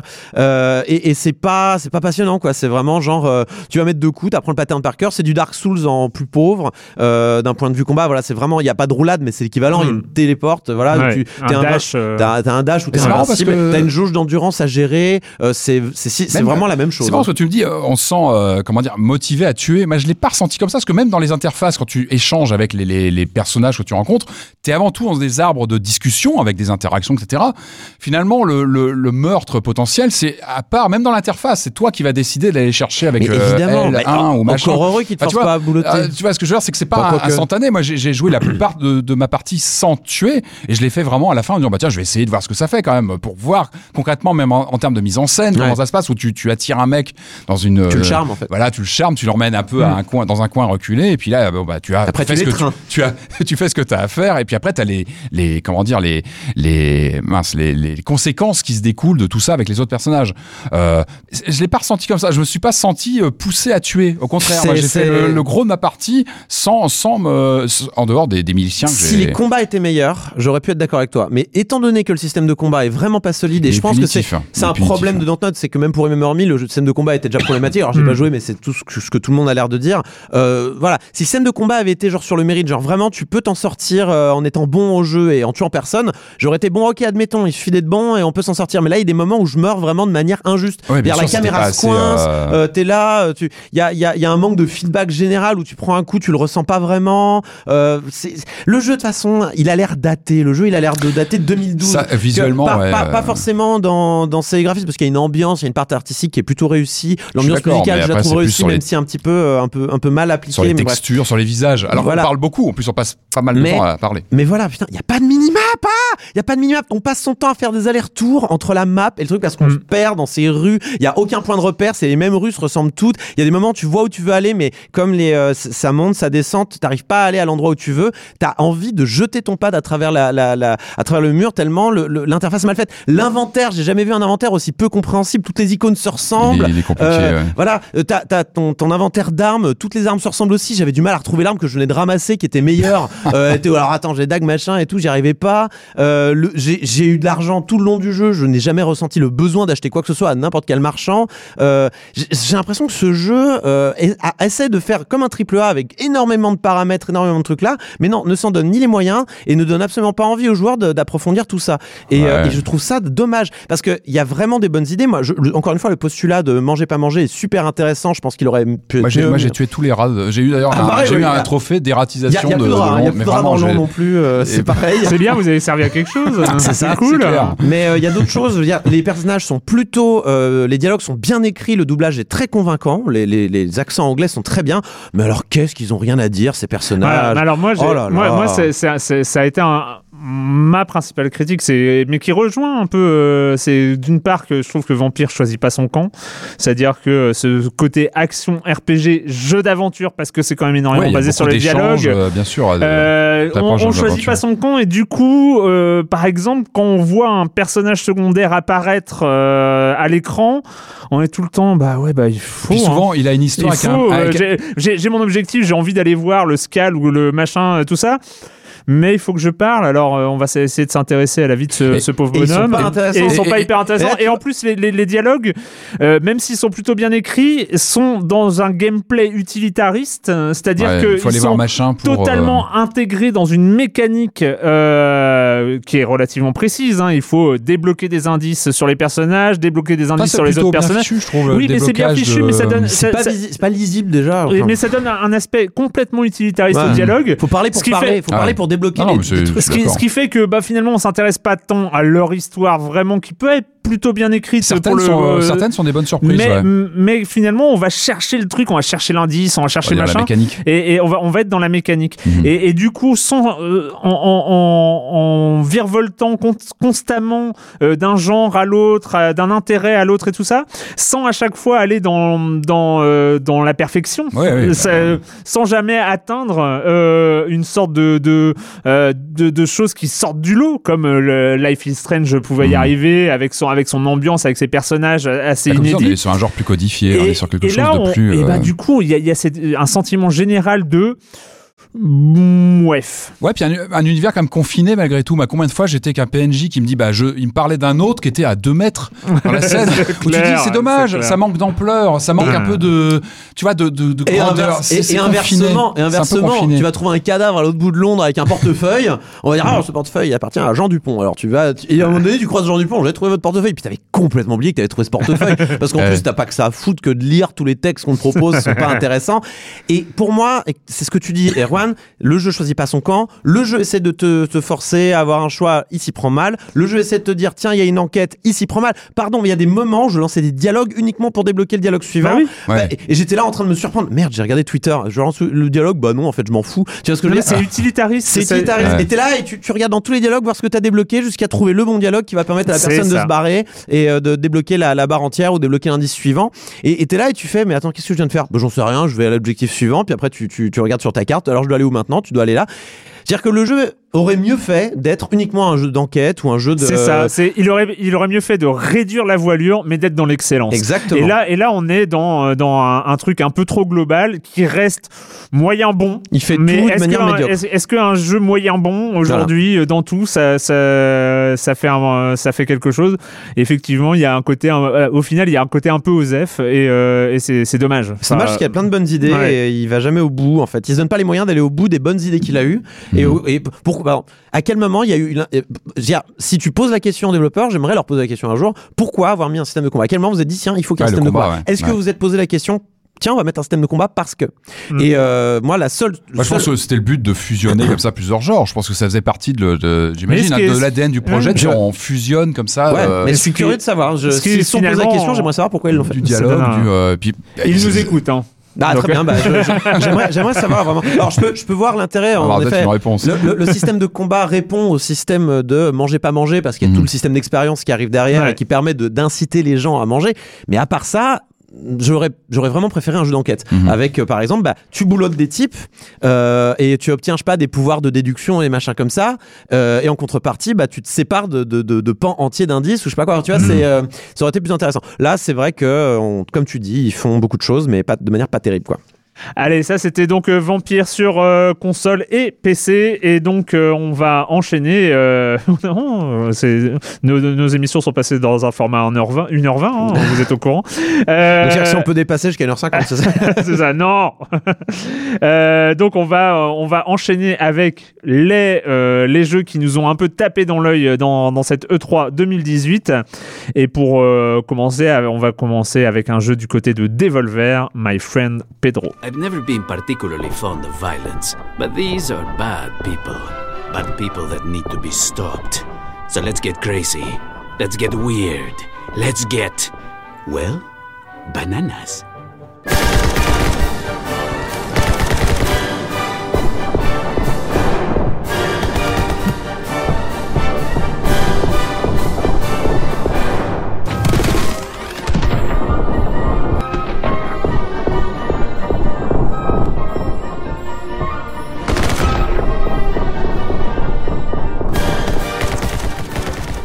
My friend Pedro, on est sur un shooter avec du slow motion et de la chorégraphie euh, de gunfight euh, Ouais, en c'est- 2D et euh, et voilà pour le coup dans la conf euh, dans la conf Devolver. des Volver hein, qu'on euh, qu'on évidemment aussi euh, décalé euh, qu'à leur habitude. Ça, c'est une, ouais, une conf critique des confs. Voilà, c'est ça. Bon, après, le, le- le deuxième effet marche moins bien que le premier, hein, donc euh, c'est Le la- début était un peu euh, poussif, la fin était bien quand même. Ouais. Robocop- le Robocop à la le fin, Robocop à la fin euh, était drôle. Mal, quand même, pas mal. Et donc euh, là, il y, il avait quand même ce My Friend Pedro, moi, qui m'a un peu Ah, il tapé tape dans l'œil, hein, Ah, il peut pas quand laisser, même. euh, il peut pas laisser de marbre. Hein. Les, les- les- en gunfight euh, roulés, euh, tout ça. dingue, ouais, J'ai euh. j'ai vu une séquence de gameplay, ça, voilà, ça a l'air de, ça a l'air de fonctionner. Ça a l'air fun à jouer. Enfin, ça donne envie. ouais. ouais, Après, le gros danger est d'avoir ce côté un peu désarticulé qu'il y a souvent dans, ce genre, dans, dans, dans ce genre de, de jeu où les personnages, les mouvements des personnages sont un peu gérés automatiquement. Après, il y a la- il y a Euh, la casserole à un moment. Il y a une casserole. Bah oui, non, il jette- il poêle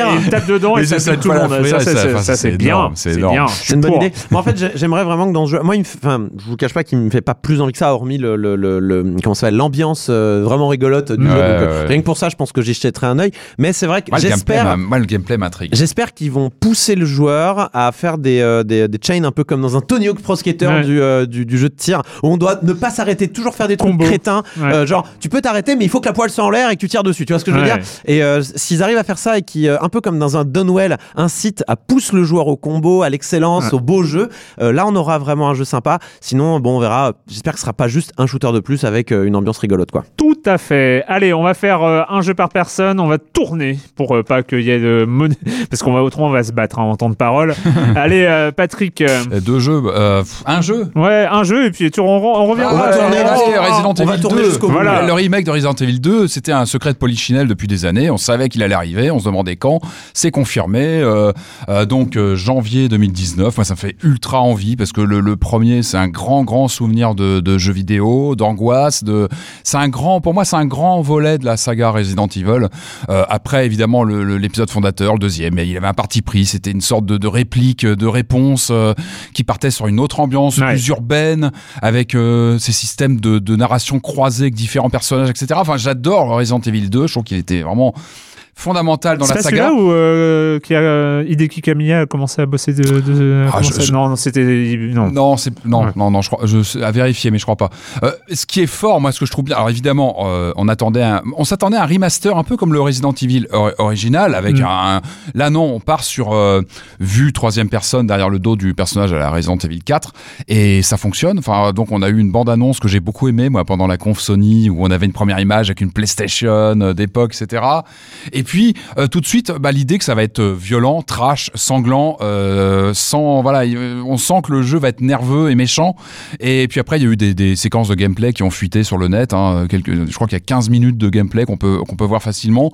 Et ça a l'air on appelle pas ça une fuite. Hein. Non, c'était publié juste après. Et en tout cas, ça donne vraiment envie parce que ce qui est étonnant, c'est qu'on retrouve, moi je reconnais les lieux que j'ai connus il y a 20 ans, Euh, on reconnaît vraiment bah, le, le, hum, comment dire, les, les lieux, le poste de police, on retrouve l'ambiance euh, fin du monde, parce que c'est vraiment ça Resident Evil 2, et en même temps, on- je pense qu'on peut retrouver la, la, la terreur originale de redécouvrir ces lieux avec la, la nouvelle vue, et euh, visuellement je trouve que ça, ça tape vraiment, donc moi j'en attends énormément.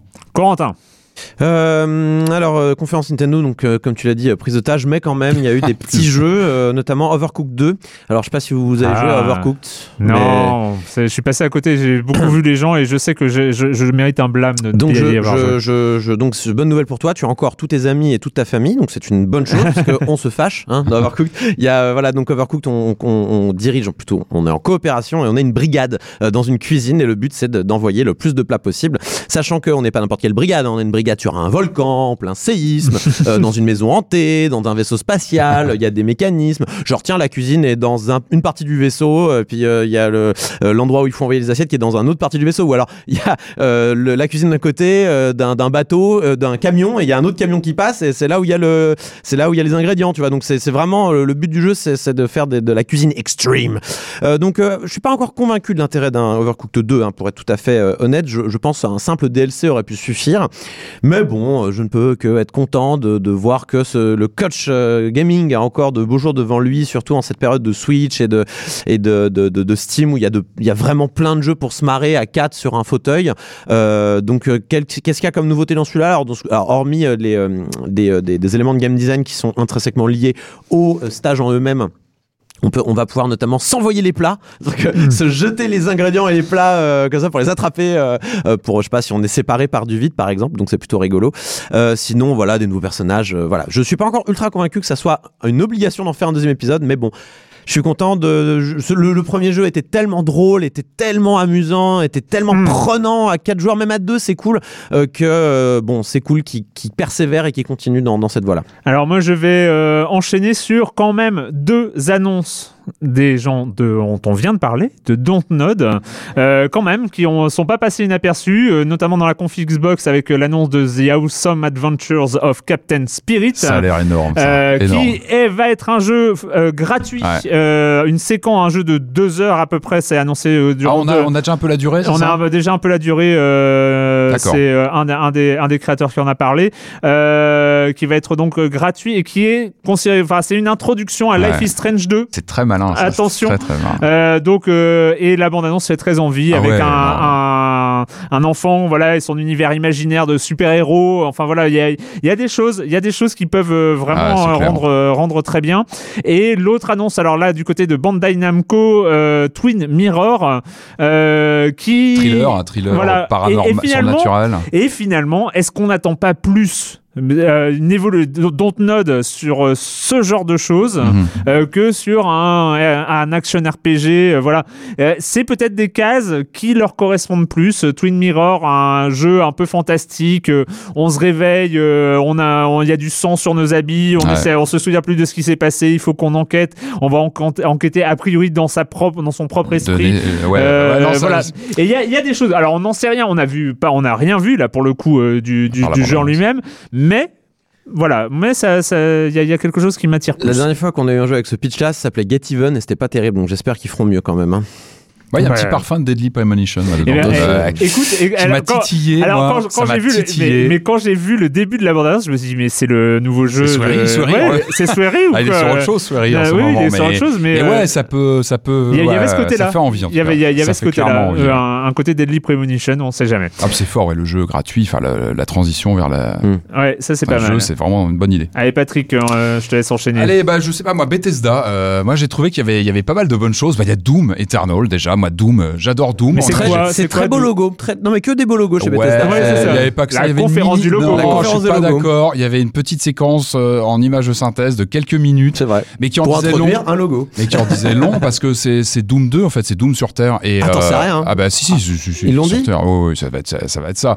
et, et moi ce qui me fait vraiment envie, c'est que c'est bah moi j'ai adoré le Doom de 2016, on en a déjà parlé ici, j'avais vraiment ces beaucoup, dernières années. beaucoup beaucoup beaucoup aimé donc j'en attends énormément. Doom Eternal chez eux, Rage 2 qu'on a pas mal là, critiqué pour le coup, au il y tout avait, début. là, pour le coup, il y Et avait là, du ce qu'on a vu, bah moi, ça m'a fait envie. Ça a l'air nerveux, ça a l'air d'être bien fichu. Enfin, on, moi, est, on- voilà, on est dans le fast FPS. c'est du vrai. euh, euh, mais voilà, c'est et- pas id. C'est pas id. C'est Bah, pas id. Avalanche et id, hein, ils, ouais, bossent à- ils sont à deux bah, dessus. ça- Avalanche, ils savent faire les open world, c'est du Mad Max, c'est du.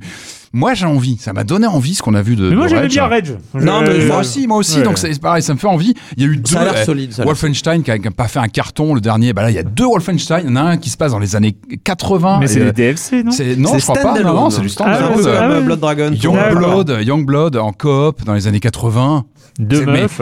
mais, mais on veut. On en a marre des Euh, non, 80, non, on prend en direct. Je suis désolé Et- Patrick, mais il va falloir qu'on en parle. Et il y a du Wolfenstein euh, en Intervention. en- et il y a du Wolfenstein en réalité virtuelle. Qu'est-ce que qu'est-ce que vous voulez de plus? Et puis il pourrait aussi qu'ils continuent à être, à être soutenus avec du, du, du- comment dire, du contenu additionnel. Ouais. Moi je dis qu'ils font le taf Bethesda et euh, Enfin, ils font le taf. Il y a quand même les deux points ultra ridicules de cette conférence Bethesda. C'est The Elder Scrolls 6 mais on et sait tout Starfield. ça. Mais bien sûr, mais Donc, euh, genre, comme tu dis, euh, voilà, on vous présente des logos. mais ouais, mais ça euh, c'est ouais. le 3. Enfin ça fait partie du voilà. Non, on- on non, lance des non, non, le 3 tu fais c'est, rêver. euh, Le 3 c'est Cyberpunk, tu fais rêver Effet bêtement euh, les joueurs avec, euh, avec des cinématiques, des CGI euh, euh, qui claquent et qui veulent rien dire du jeu. C'est ça le 3. C'est tu, tu, je sais pas, on, te, on fait un 8 secondes euh, pour Ah, bah, c'est- arriver je suis d'accord c'est ridicule, mais un- je veux dire, il n'y a pas que ça chez Bethesda, il n'y avait pas que du flanc Non, sur des jeux dans, dans 3 ans, il y a aussi du jeu qui arrive bientôt et qui fait envie. Voilà. J'ai quand même trouvé cette conférence décevante, euh, tant au niveau du rythme que des annonces, mais bon, c'est Allez, point de vue. Corentin, je te laisse Euh, enchaîner. oui, bon, je- bah, attends, puisqu'on parle de conférences décevantes, euh, restons sur Nintendo. Euh, donc, euh, ouais, il y a quand même Super Mario Party, donc ça a été un des seuls jeux annoncés vraiment, puisque les autres, on savait qu'ils existaient. Alors, Mario Party, ça peut paraître comme ça un peu idiot ou quoi, mais on ne rigole pas avec Mario Party.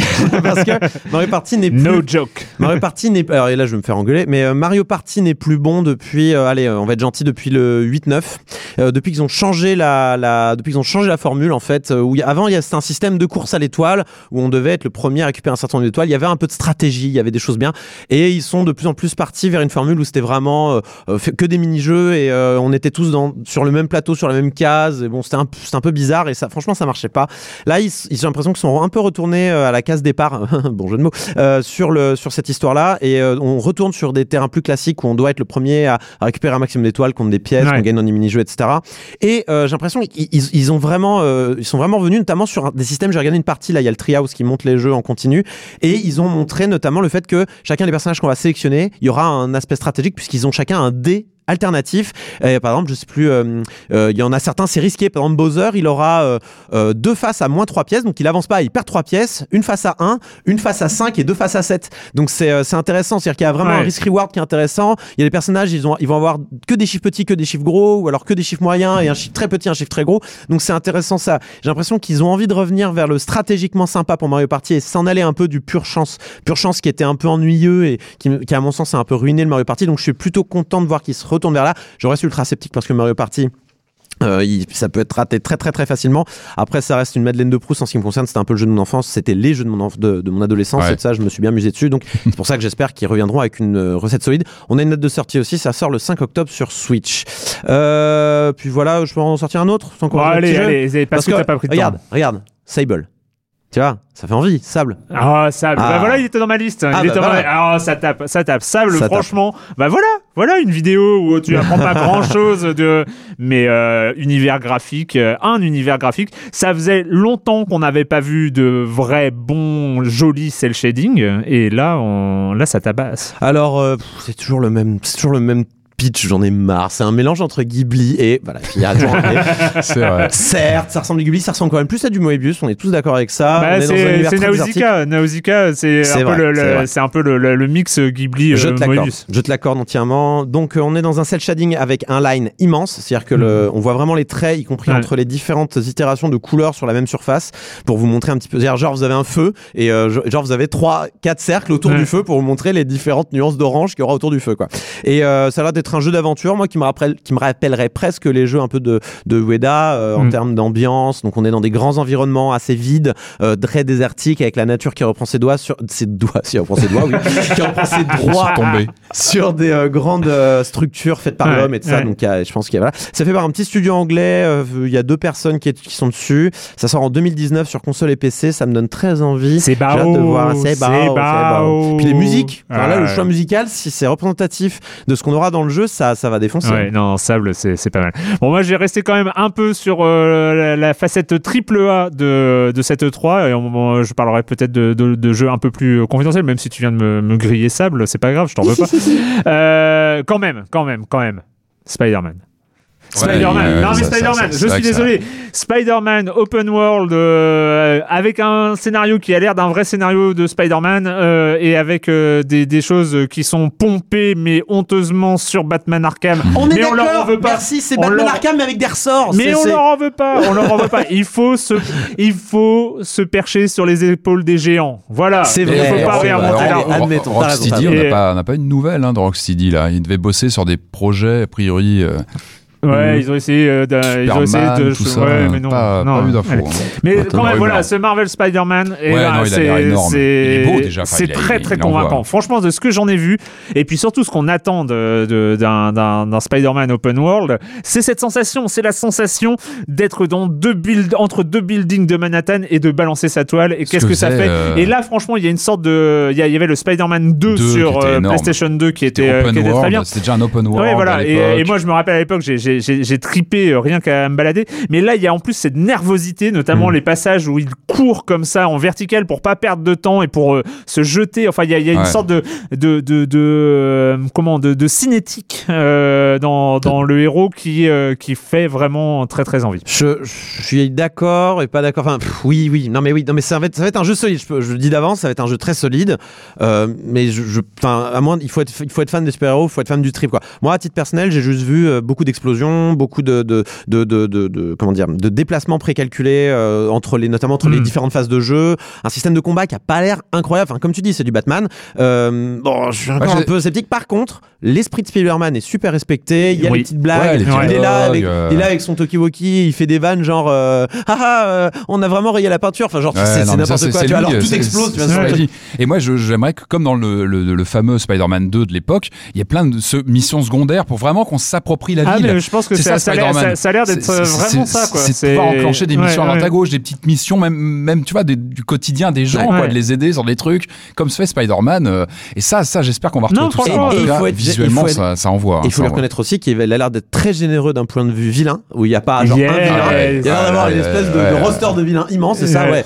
C'est- très sympa pour les fans de Euh, Spider-Man. bah, rien, euh. donc euh, rien que dans la séquence de gameplay qui ont été présentées, En fait, il il y avait un par un, genre pardon, j'ai pas le temps, salut Electro, Rhino, le. Vautour, le bouffon vert, euh, le machin, il y en a le seul. scorpion. Parce que là, du coup, Il n'y en a Euh, qu'un seul que je connais dans le site. euh, là, il, non, il est pas euh, lié à un film, donc là, je pense qu'ils Quoique sont non, j'ai dit une bêtise, le bouffon vert, on le voit pas dans Je crois qu'il est, il sous-entendu. il y a, il y il y il y hein. Scorpion, Oh, Vautour, euh, être Rhino et, euh, et Electro, ce qui est quand même euh, déjà pas mal hein, comme roster. Et on pense évidemment qu'il y aura euh, sans doute le chasseur et, et Bah, les Il y, a- autres il y a- après. il y a un gars apparemment Ouais. qui a une personne qui a tout orchestré Ouais. et euh, genre c'est sous-entendu et on sait pas qui c'est. Ouais. Ça pourrait être ça pourrait ça pourrait être le bouffon vert. Ça pourrait Ça être pourrait être le euh, bouffon vert, le caïd, enfin, euh, il y, a, il y il y a- il y a de quoi, il y a de quoi faire.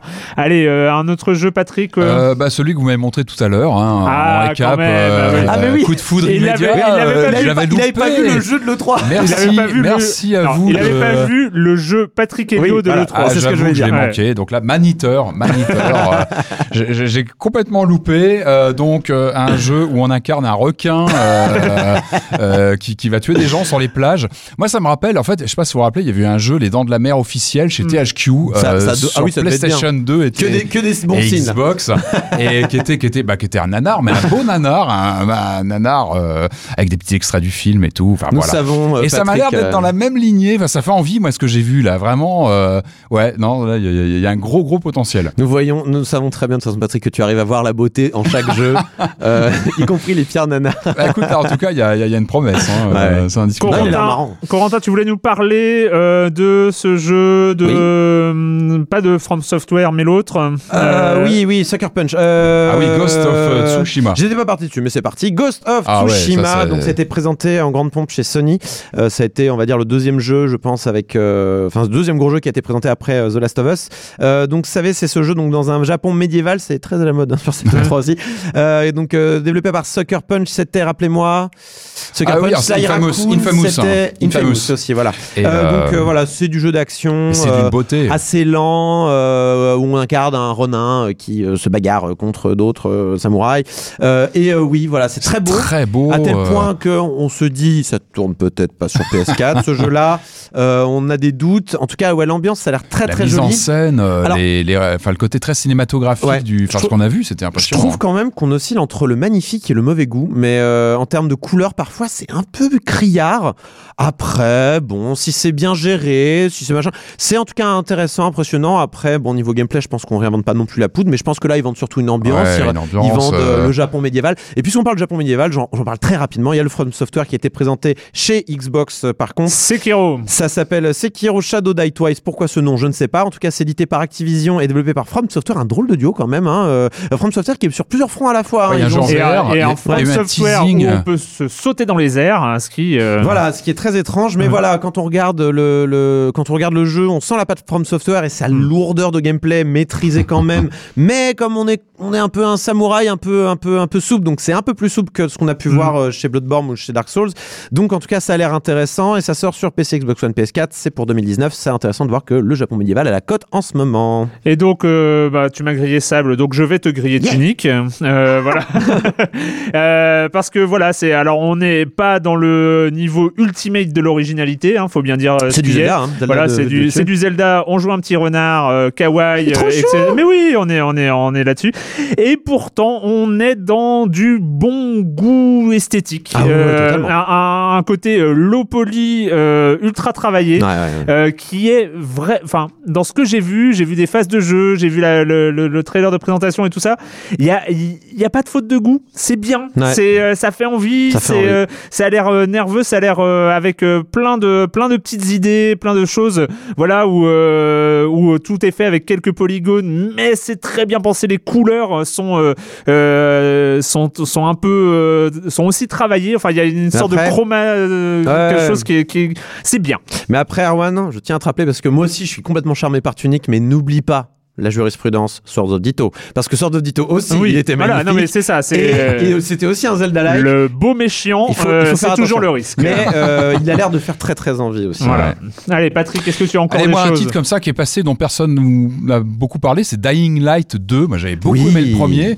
C'était les, les, bah, c'était les gens qui avaient fait euh, Dead Island. C'est un de mes jeux, un de mes Ah, c'est euh, Zombie Yamakasi. Et ouais, en fait, C'est drôle, c'est ça. Dying Light 2 qui a été annoncé chez Microsoft, hein, je crois, si j'ai pas de bêtises. Donc euh, voilà, bah, un titre qui a pas fait beaucoup de bruit, mais que moi qui, qui me, bah, qui me, qui me parle parce que j'aime beaucoup le premier, qui est encore soutenu par les développeurs Mm. aujourd'hui. Sent- ils lancent encore des, des contenus. On est à quelques années quand même du lancement, ils le soutiennent encore. Donc voilà, moi c'est un jeu que je vais, que je vais suivre. Et puis moi une interrogation plus que c'est le Tomb Raider. Moi je, je, je, je, je sais pas quoi en penser. Euh, On l'a pas trop- vu là. Bah non, mais quand même, il était chez euh, Microsoft, il était à la euh, conf, euh, moi- Square moi, Enix. Je crains le Et- pire du pire du pire. Bah moi, j'adore la licence. C'est pour ça que j'en parle. C'est que j'adore Tomb Raider. J'adore le, bah, le principe, la licence depuis toujours. Et autant j'avais adoré, on en avait déjà parlé, hein, le, le- le reboot de 2013. Pour moi, c'est un jeu que Ouais. je refais encore régulièrement parce que j'adore ce jeu. Je trouve qu'il a quand c'est que tu trouves le temps de faire tout ça Bah, la nuit, euh, souvent. Ah. J'ai des nuits très courtes. Donc je, raison. voilà, je rejoue Non, parfois des jeux. J'aime bien retravailler des jeux Ah, comme ça raison, quelques c'est années très bien. après. C'est juste qu'il faut Celui-là- avoir beaucoup de temps pour le faire. et, celui-là, j'avoue que je l'ai refait plusieurs fois. Et le Rise m'avait laissé déjà plus dubitatif, m'a les- m'a beaucoup moins marqué. Et là, je crains le syndrome bah, du, du- là, de la trilogie qui finit un peu en. autre boudin. le Ouais, moi, syndrome je vais vous dire, Tomb Alors, Raider. j'espère avoir une bonne surprise. Alors j'annonce directement, Je, suis inquiet. la recette n'a jamais été chiante, sauf que le 2 n'a pas changé par rapport au 1 qui était Ouais. cool, donc vous avez été déçus, comme vous avez été déçus du Non, 2, alors- vous serez agréablement Non, mais surpris. pas du tout, euh, pas non, du tout, pas euh, du non, tout. non, le Alors moi, deuxième poussait le côté survie, euh, le côté chasse qui était complètement Non, le euh, mis de côté dans le premier. Le côté violent. Et, ça- et- et c'est-à-dire que le, en fait, le truc, c'est que euh, le reboot de Tomb Raider, on nous expliquait Ah, était, comment euh, Lara Croft est est devenue Tomb Lara- Raider. ouais, Rise of the Tomb Raider, on nous expliquait comment Lara Croft était devenue Tomb Raider. Et euh, Shadow of the Tomb Raider, on va vous expliquer comment Lara Croft est devenue Tomb Raider. Donc on a déjà trois pitchs euh, identiques pour trois histoires différentes, d'accord. Et surtout, en fait, le premier, donc on redécouvrait. Et puis il y avait, euh, voilà, on était dans Ah, la nature. Il y, y y avait, y avait un- une, unité un- de lieu déjà. et il y avait un engagement. Il y avait un engagement. On, on avait cette jeune fille euh, avec euh, qui avait déjà plein de moyens. C'est un jeu méchant. C'était un hein. jeu méchant, mais qui, euh, qui, apprenait. Enfin voilà, qui et, et elle n'était pas ultra puissante. Il y avait un moment où elle se rend, un moment dans le jeu qui est hyper drôle, hyper marrant, hyper prenant. Où Oula, elle se rend compte- drôle, drôle dans. non dans mais le- non mais il y a, il y a- il y a ce côté come on get some quoi. Enfin il y a y y un Bah côté. ouais, elle, elle- elle se vénère. elle, se coup, ouais, au vraiment, milieu ouais. du jeu et, et, Rise, elle est déjà énervée au début. C'est déjà. Ah, hein, elle, est, elle est vénère au début, elle bute tout le monde. Ouais, Et, euh, et on a on a ce syndrome où euh, open- semi open world euh, hyper Ah ouais. joli, mais en fait tu tues la moitié du Luxembourg. Bon, d'accord, c'est bien. pose un problème. Et là, en plus, donc, euh, mais Bah, sur- et- sur et le- c'était pas prévu. euh. C'est-à-dire euh, Rise of the Tomb Raider, on était dans l'Himalaya, machin et tout ça, on va avoir des beaux paysages, sauf qu'on se retrouve à décimer tout le monde. Et là, on nous promet quoi? On nous promet Dark Tomb Raider, c'est-à-dire que non seul la promesse initiale, c'est vous allez buter tout le monde. ça, mais c'est ça, c'est Shadow of the Tomb Raider. C'est ça le problème. Tu C'est ça dis, le problème. tu c'est- dis les pitchs, c'était comment Lara Croft est devenue Tomb Raider. Je te rappelle quand même, dans les premiers Tomb Raider, tu, tu décimais la faune locale aussi, pareil. hein. Elle a toujours été comme ça, Ouais, c'est les années 90, c'était Ouais, c'était pas pareil. c'était Le moins monde grave. était différent. Oui, mais, c'est pourquoi est-ce que ce reboot, euh, moi en tout cas, m'avait parlé, c'est que oui, on, butait quand même euh, pas mal de gens et tout ça, mais c'était pas le, c'était pas le moteur, hein, c'était Ouais, pas le moteur. Et- situation et franchement, extrême, Rise, euh. c'est devenu le moteur, et là, Shadow of the Tomb Raider, c'est encore plus que le moteur, c'est le pitch initial, Ouais, quoi. C'est le pitch, vous allez buter tout le monde. Donc, on va, on va regarder ça de près, mais ouais, pour l'instant, euh, Allez, Corentin, est-ce que tu as un dernier jeu ou un dernier truc euh, Un dernier jeu, allez, deux petits jeux. Allez, deux petits jeux. vas-y. Oublets, euh, c'est pas nouveau, ça a été présenté avant, mais ils, l'ont- ils ont représenté un nouveau trailer. C'est toujours prévu pour cette année. C'est un mélange entre. alors, ils, ils annoncent ça comme un mélange entre Pokémon et Stardew Valley. Grosso modo, euh, vos Pokémon, vous les capturez pas, vous les faites pousser dans votre potager. non, mais je, je trouve ça trop bien. Les personnages sont idiots, c'est des petits Pokémon, sauf qu'il y en a, il, il est avec un pantalon et il est, il est pas content. Enfin, euh, non, mais ça a l'air, ça a l'air adorable. Franchement, c'est fait par une meuf euh, qui est. euh, euh, attendez, je notais son nom. Tac, tac, tac. C'est euh, Rebecca Cordingley. Et alors, cette meuf-là, elle bossait pour un développeur. Elle a vu le mec de Stardew Valley faire son jeu tout seul, le sortir, avoir du succès. Elle s'est dit, allez, fuck it, je lâche mon boulot, je fais mon jeu. C'est exactement ce qu'elle fait. Et son jeu a l'air d'être trop bien. Je, je- j'adore le design, j'adore Cool. l'ambiance, j'adore la musique. J'ai trop hâte que ça sorte. Sortira sur Xbox One et PC. Et l'autre jeu que je voulais parler, peut-être pas encore convaincu, convaincu, mais c'était chez EA. hein. Il y avait des choses intéressantes chez EA. Et oui, c'est Sea of Solitude. Alors, c'est le, seul- c'est le jeu, ça y est. Ouais, C'est le jeu Arty, euh, euh, Arty oui. indé que maintenant EA sort Ouais. toujours un Ils jeu Arty indé, voilà. pour, euh, Donc là, il y avait Unravel 2. euh, Ils ont, ils ont, ils- je suis content parce qu'ils ont exécuté le violoniste entre temps. On sera moins embêté.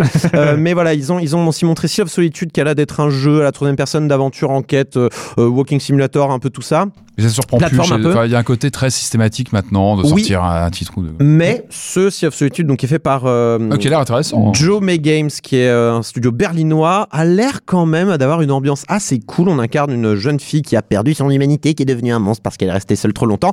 Mais le car design a l'air cool, euh, l'ambiance a l'air cool, le, les musiques ont l'air cool et le, le, le- comment se dire, le, le, le- les graphismes, hein, l'univers a l'air sympa.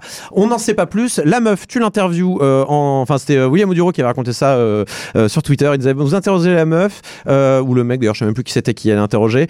C'est quoi comme type de jeu? Ah non, je préfère pas vous dire car ça serait spoiler le jeu. Très bien. Au revoir. Au revoir. Bon voilà, donc j'espère que ça sera pas du, euh, j'espère que ça sera pas du, euh, comment dire, du flan. Mais euh, en tout cas, euh, moi j'étais plutôt attiré par l'ambiance. On verra ce que ça donne. Ça sort pour 2019. Ok. euh, bon, moi, moi, euh, il y avait quand même, voilà, pour terminer, euh, quelques quel- quelques petits noms, mais je vais pas euh, développer Beat Saber, euh, donc un, un jeu de rythme en réalité virtuelle. C'est eh, comme quoi. La tu VR, vois, hein, je, je- ouais. je- je ne suis pas allergique, mais là où on, on- un jeu de rythme avec des sabres laser euh, en VR, et franchement, ça, ça, fait envie. Euh, Il y a, euh, y a quoi d'autre Euh, J'ai peur d'oublier un truc incontournable. Non, si, il y a quand même, voilà, le, peut-être le dernier gros coup de cœur, c'est After Party. After Party, c'est Night School Studio. Night School Studio, c'est Oxenfree. Euh, donc c'est euh, le nouveau jeu euh, Walking and Talking Game euh, de, de, Night School Tu- Studio. Et c'est là où, euh, grosso modo, bah, on se retrouve euh, en enfer. Et, euh, et puis, euh, il y a des fêtes. Il y a des fêtes avec des démons. Enfin, voilà. Ça a l'air, ça a l'air beaucoup plus barré. Peut-être avec déjà Oxenfree, il y a des, des, passages assez drôles et tout ça. Mais il y avait une ambiance lourde qui était assez, qui assez très bien travaillée. Là, ils ont l'air d'être partis dans un truc peut-être, peut-être finalement où, où ce nouveau jeu narratif va essayer de retrouver. Enfin, c'est ce que je me suis dit. Va peut-être essayer de retrouver l'ambiance LucasArts. Tu vois, et ça pourrait être une sorte de, de, de, de crossover avec le nouveau gameplay narratif et les, nou- et les, les univers qu'on aimait bien, un Mhm. peu délirant, un peu, euh, un peu what the fuck euh, façon LucasArts. Moi, je- tant qu'ils sortent du délire un peu Stranger Things-esque qu'il y avait dans Oxenfree, alors à l'époque ça allait parce qu'on Ouais. n'était pas encore Ouais. submergé de ce genre d'univers, mais tant qu'ils repartent pas là-dedans, Voilà, je, bah, je ils dis Amen. ils, ne, ils ne repartent pas là-dedans et c'est sans doute une bonne nouvelle. Euh, dernier petit point, dernier petit tour de table parce que on- bon euh, voilà. Euh, Est-ce qu'il y a des jeux soit qui euh, vous sont laissés complètement de marbre, soit vous vous en foutez complètement, soit euh, soit ça vous a énervé ou pas Euh, Vous étiez pas prêt, hein. Vous Allez, étiez je- pas prêt. Ouais, non, non, non, c'est une bonne question. Je vais rester chez Square Enix, Just Cause 4. Euh, tout est fait pour me parler parce que j'adore la licence Ouais. euh, depuis les débuts. Hein, ça date quand même Just Cause 4. Mais là, ça m'a pas, ça m'a, ça m'a pas parlé. Je sais pas. Ah. alors, est-ce que, est-ce que ça, ça ne, ça nous ramène pas aussi à une compo, enfin, à une conception un, un peu vieillissante de l'open world de Mm. l'époque qui était vraiment sur du fun? Est-ce que c'est c'est peut-être plus ce que j'attends aujourd'hui. Ah, ça m'a moins parlé ce Just Cause 4. euh, Mais et surtout, qu'est-ce que ça peut amener par rapport au 3 c'est ça, enfin le 3 était déjà était dantesque et moi je m'étais bien amusé dessus, mais là j'avoue que le 4, les images qu'on a vues, euh, ça Mais c'est m'a ça, pas... et en en fait, le- après avoir fait le 3 complètement over the top, qui, était, qui, allait- qui poussait la formule au maximum. a et ben euh, voilà. over, Et- over the top. Enfin, c'est du coup, on, on tombe, on tombe un peu dans le grand guignol, ce qui était assumé, mais dans le grand, là, grand, grand guignol, euh, ça- Attention, ça- ouais. est-ce que ça devient pas Ne une faute de goût à un moment? Sous-estimez pas ce genre de jeu parce qu'on a tous joué à Saints Row 4 avec plaisir. C'est vrai, c'est vrai, tu as raison, tu as raison. et- non, mais c'est pour ça. Non, mais voilà, ça m'a pas, euh, ça m'a pas bouleversé. Corentin. Euh, donc euh, moi je voulais parler donc de jeu Osef hein, euh, Destiny Ouais. 3 par BioWare et Electronic Arts donc euh, non bien sûr c'est en thème euh, mais voilà pff, Ouais. on s'en fout quoi enfin c'est oui des Mais ro- Osef, des- mais des, des- puissance des- ouais, 1000, non, hein. les mecs, euh, on leur... ok, alors ils avaient un univers qui donnait un peu envie au départ avec la première cinématique qui avait été Ouais, présentée lors du dernier E3. Là, on est encore dans cet univers-là pour nous présenter des innovations de gameplay incroyables, comme par exemple quatre, euh, quatre tenues dingues qui donnent des classes jamais vues auparavant, comme le ranger, le sorcier, le soigneur et le et le et, le, et le- le tank. Euh, voilà, donc euh, bon, typiquement, on, s- on s'ennuie, il y a aucune Ouais, non, patate. c'est- C'est-à-dire, tu, tu tires sur des ennemis euh, pour te dire que tu as fait des dégâts, tu mets des chiffres, ce qui est un aveu d'échec hallucinant. Euh, ok, c'est un style de jeu, je, je, je, je troll euh, de manière évidente, mais c'est le cas. Euh, avec moi, c'est- est-ce qu'on peut arrêter avec ces confé- avec ces conférences, avec ces exemples de gameplay où, où on fait semblant de parler les uns les autres comme si on était une bande de potes, où ça ah oui, sonne oui, oui, ça ligne. euh, ouais, oui, Non, les- genre, genre, ouais, on est quatre joueurs aux quatre coins de, de, de la ville et tout. Et fait, euh, est-ce que tu peux prendre cet ennemi? Pas de problème. Enfin, genre, ça n'arrive pas, ce genre de choses. C'est- pas vrai. C'est dans des sitcoms, euh, grand max. Euh, voilà, mais il continue à le faire. Il n'y a pas que Anthem hein, qui l'a fait. Il y a d'autres jeux qui l'ont fait aussi. Euh, bon, euh, ça va être, oui, ça va être bien. Ça va être, ça va être massif. Ça va être, ça va être pour les Américains et, euh, et, euh, et on va s'ennuyer. On va dire oui, bah c'est bien, c'est joli et puis voilà. quoi. Bon, moi, je- peut-être que ce sera bien, mais alors euh, dans le- la catégorie euh, OSEF, bon, il y, y avait Gears 5 hein, dont on a parlé, mais bon, euh, voilà, il est tellement OSEF que, enfin, bref. Euh, Ouais. et il y a Devil May que- Cry 5 euh, qui, euh, pour le coup, euh, enfin, je sais pas, toi, t'es un spécialiste de Bayonetta, donc t'es peut-être plus proche de, Alors- euh, de ce genre de truc. Mais Fun alors, fact, j'adore Bayonetta. J'ai jamais joué à un Devil May Cry de ma vie. Ouais, mais là, là, là, on sent qu'ils ils essayent de, de revenir, voilà, de, de, de, de récupérer un peu ce, ce type de ce type de beat'em. C'est, euh, alors j'ai pas trop suivi. C'est Devil, c'est Devil May Cry 5, mais Ouais. est-ce qu'il fait suite au DMC ou est-ce qu'il fait suite au 4 Eh ben, pff, Voilà. Osef. Euh, non mais j'en Ouais. sais rien, j'en, j'en sais rien. Et je t'avoue que ça m'a pas. euh, alors effectivement moi dans, le- dans les trucs qui m'ont pas trop parlé, euh, euh, Anthem, Just Cause 4, euh, pareil, c'était un peu euh, un peu ça. Et puis euh, et puis voilà, bah, je pense qu'on a quand même un peu fait le tour. hein. On a un peu fait le tour, on a un peu fait long. Juste Forza Horizon 4 en Angleterre, cool. Forza Horizon c'est toujours cool, voilà. Oui, Forza Horizon, c'est toujours cool. Avec c'est les pas saisons dynamiques, tout ça. Ce qu'on a. Eh bien voilà, c'était cette E3 2018. J'adore ce côté café du commerce. euh, où on, euh, peut-être que ça vous. On peut faire un dernier truc. Qui c'est qui a gagné le 3 cette année? Bah, on l'a dit, c'est Cyberpunk. C'est vrai, mais c'est, Microsoft. C'est Ah, mais non Maniteur. Euh, voilà. Euh, bah, et vous pouvez, on attend hein, vos commentaires, vos idées. Ça se trouve, on a raté des trucs incontournables. Dites-le nous dans les commentaires, dans les forums officiels de Silence on joue. Et on va terminer cette émission avec la question rituelle à laquelle vous n'allez pas échapper. Et quand vous ne jouez pas, vous faites quoi Patrick. Bah, entre, deux parties de vampires euh, ces jours-ci, je me suis replongé dans mes grands classiques euh, de films de vampires des années 80, qui est quand même la décennie euh, qu'il faut absolument. qui est très- Non, en fait, je me suis remis deux grands classiques moi, que j'adore euh, Lost Boys et euh, Ah, Fright, c'est bien Fright Night. Ah, Et, Lost Boys. bon, c'est des vrais grands classiques des années 80, à la fois comédie et en même temps horreur, et ça on savait très bien faire ça à l'époque. Et c'est marrant, quand on regarde le- les titres français de ces films, c'est qu'on on voit le delta. Génération perdue. Génération perdue et vampire, vous avez dit vampire. Ouais. C'est marrant de te dire qu'à l'époque, on pouvait vraiment s'amuser sur les, tu vois, sur les versions françaises des titres même des films. Mais voilà, c'est deux grands classiques dans des genres assez différents, hein, parce que vraiment, l'un est vraiment comédie, l'autre est plus, euh, un petit peu plus trash, mais vraiment deux grands classiques, euh, Lost Boys et Fright Night. Et bon, voilà, c'est vraiment deux, deux incontournables du film de vampire des années 80. Une décennie où on a, on a un peu dépoussiéré le mythe du vampire, hein, qui était un peu vieillissant. Et c'est que c'est des films qui ont contribué à remettre euh, bah, le vampire dans le monde quotidien d'aujourd'hui. euh, voilà, lui redonner un petit coup, un petit coup de jeune. et c'est vraiment deux, classiques à ne pas louper. Corentin. Mais j'ai le temps de rien, Erwan. Arrête de me poser des questions. Euh, Attends, tu crois qu'entre Silence on joue, le 3 et les croissants, j'ai le temps de faire autre chose, moi? Non. Bon, en plus, non, j'ai autre chose qui me prend beaucoup de temps. Et comme, comme la fois où, je sais plus, c'était Marie Kala, je crois qu'il avait parlé de sa soupe, euh, je sais pas quoi. Ouais. Bon, bah moi, je révise mon japonais, d'accord? Parce que j'ai un examen Eh ben qui voilà, arrive très dans bien. pas longtemps. Euh, je stresse assez comme pas, ça. J'ai le temps de rien, Erwan. Reste, reste calme, reste Donc calme. oui, j'apprends le Jap, c'est euh, ça fait trois ans maintenant euh, et donc euh, c'est euh, c'est passionnant, mais c'est aussi beaucoup de boulot et euh, apprendre une langue, de toute façon c'est toujours beaucoup de boulot. euh, Comment voilà. on dit silence on joue en japonais? Et J'y ré- j'y réfléchis, mais c'est un peu compliqué euh, parce que pour dire silence, ils disent c'est bruyant, donc tu vois c'est un peu euh, c'est un Quoi peu l'inverse. Quand tu dis euh, par exemple tu dis chute à quelqu'un, euh, tu dis euh, tais-toi, ta gueule, tu dis urusai qui veut dire tu es bruyant, c'est littéralement bruyant, tu, Ah tu es bruyant. Donc c'est bizarre. Je rechercherai si tu veux, je te le dirai. Mais voilà, je révise donc euh, mes kanji, c'est du boulot. Je révise ma grammaire, c'est du boulot. J'ai un examen qui arrive à la euh, fin du mois, début du mois prochain, et c'est j'ai- et c'est pas comme si j'avais que ça à faire. Et en plus il y a le 3 et en plus je dors plus. Et de moi Erwan, j'en peux plus. voilà. Mais alors, si, vous voulez, euh, Maison de la Culture du Japon à Paris, ils font des cours pas trop chers et euh, c'est parfait pour les vies d'adultes. C'est-à-dire que c'est une fois par semaine, euh, voilà. Donc c'est pas mal si vous avez pas trop de temps à consacrer à ça dans votre vie. Euh, moi, je vous conseille la lecture de euh, du et, euh, du bouquin de Agnès Rousseau et Jacques Testard. Jacques Testard, c'est Monsieur Bébé Éprouvette, euh, qui ont fait le machin suicidaire des transhumanistes. Hein, voilà, vraiment, c'est un bouquin sur le transhumanisme au péril de l'humain. Voilà, ça s'appelle.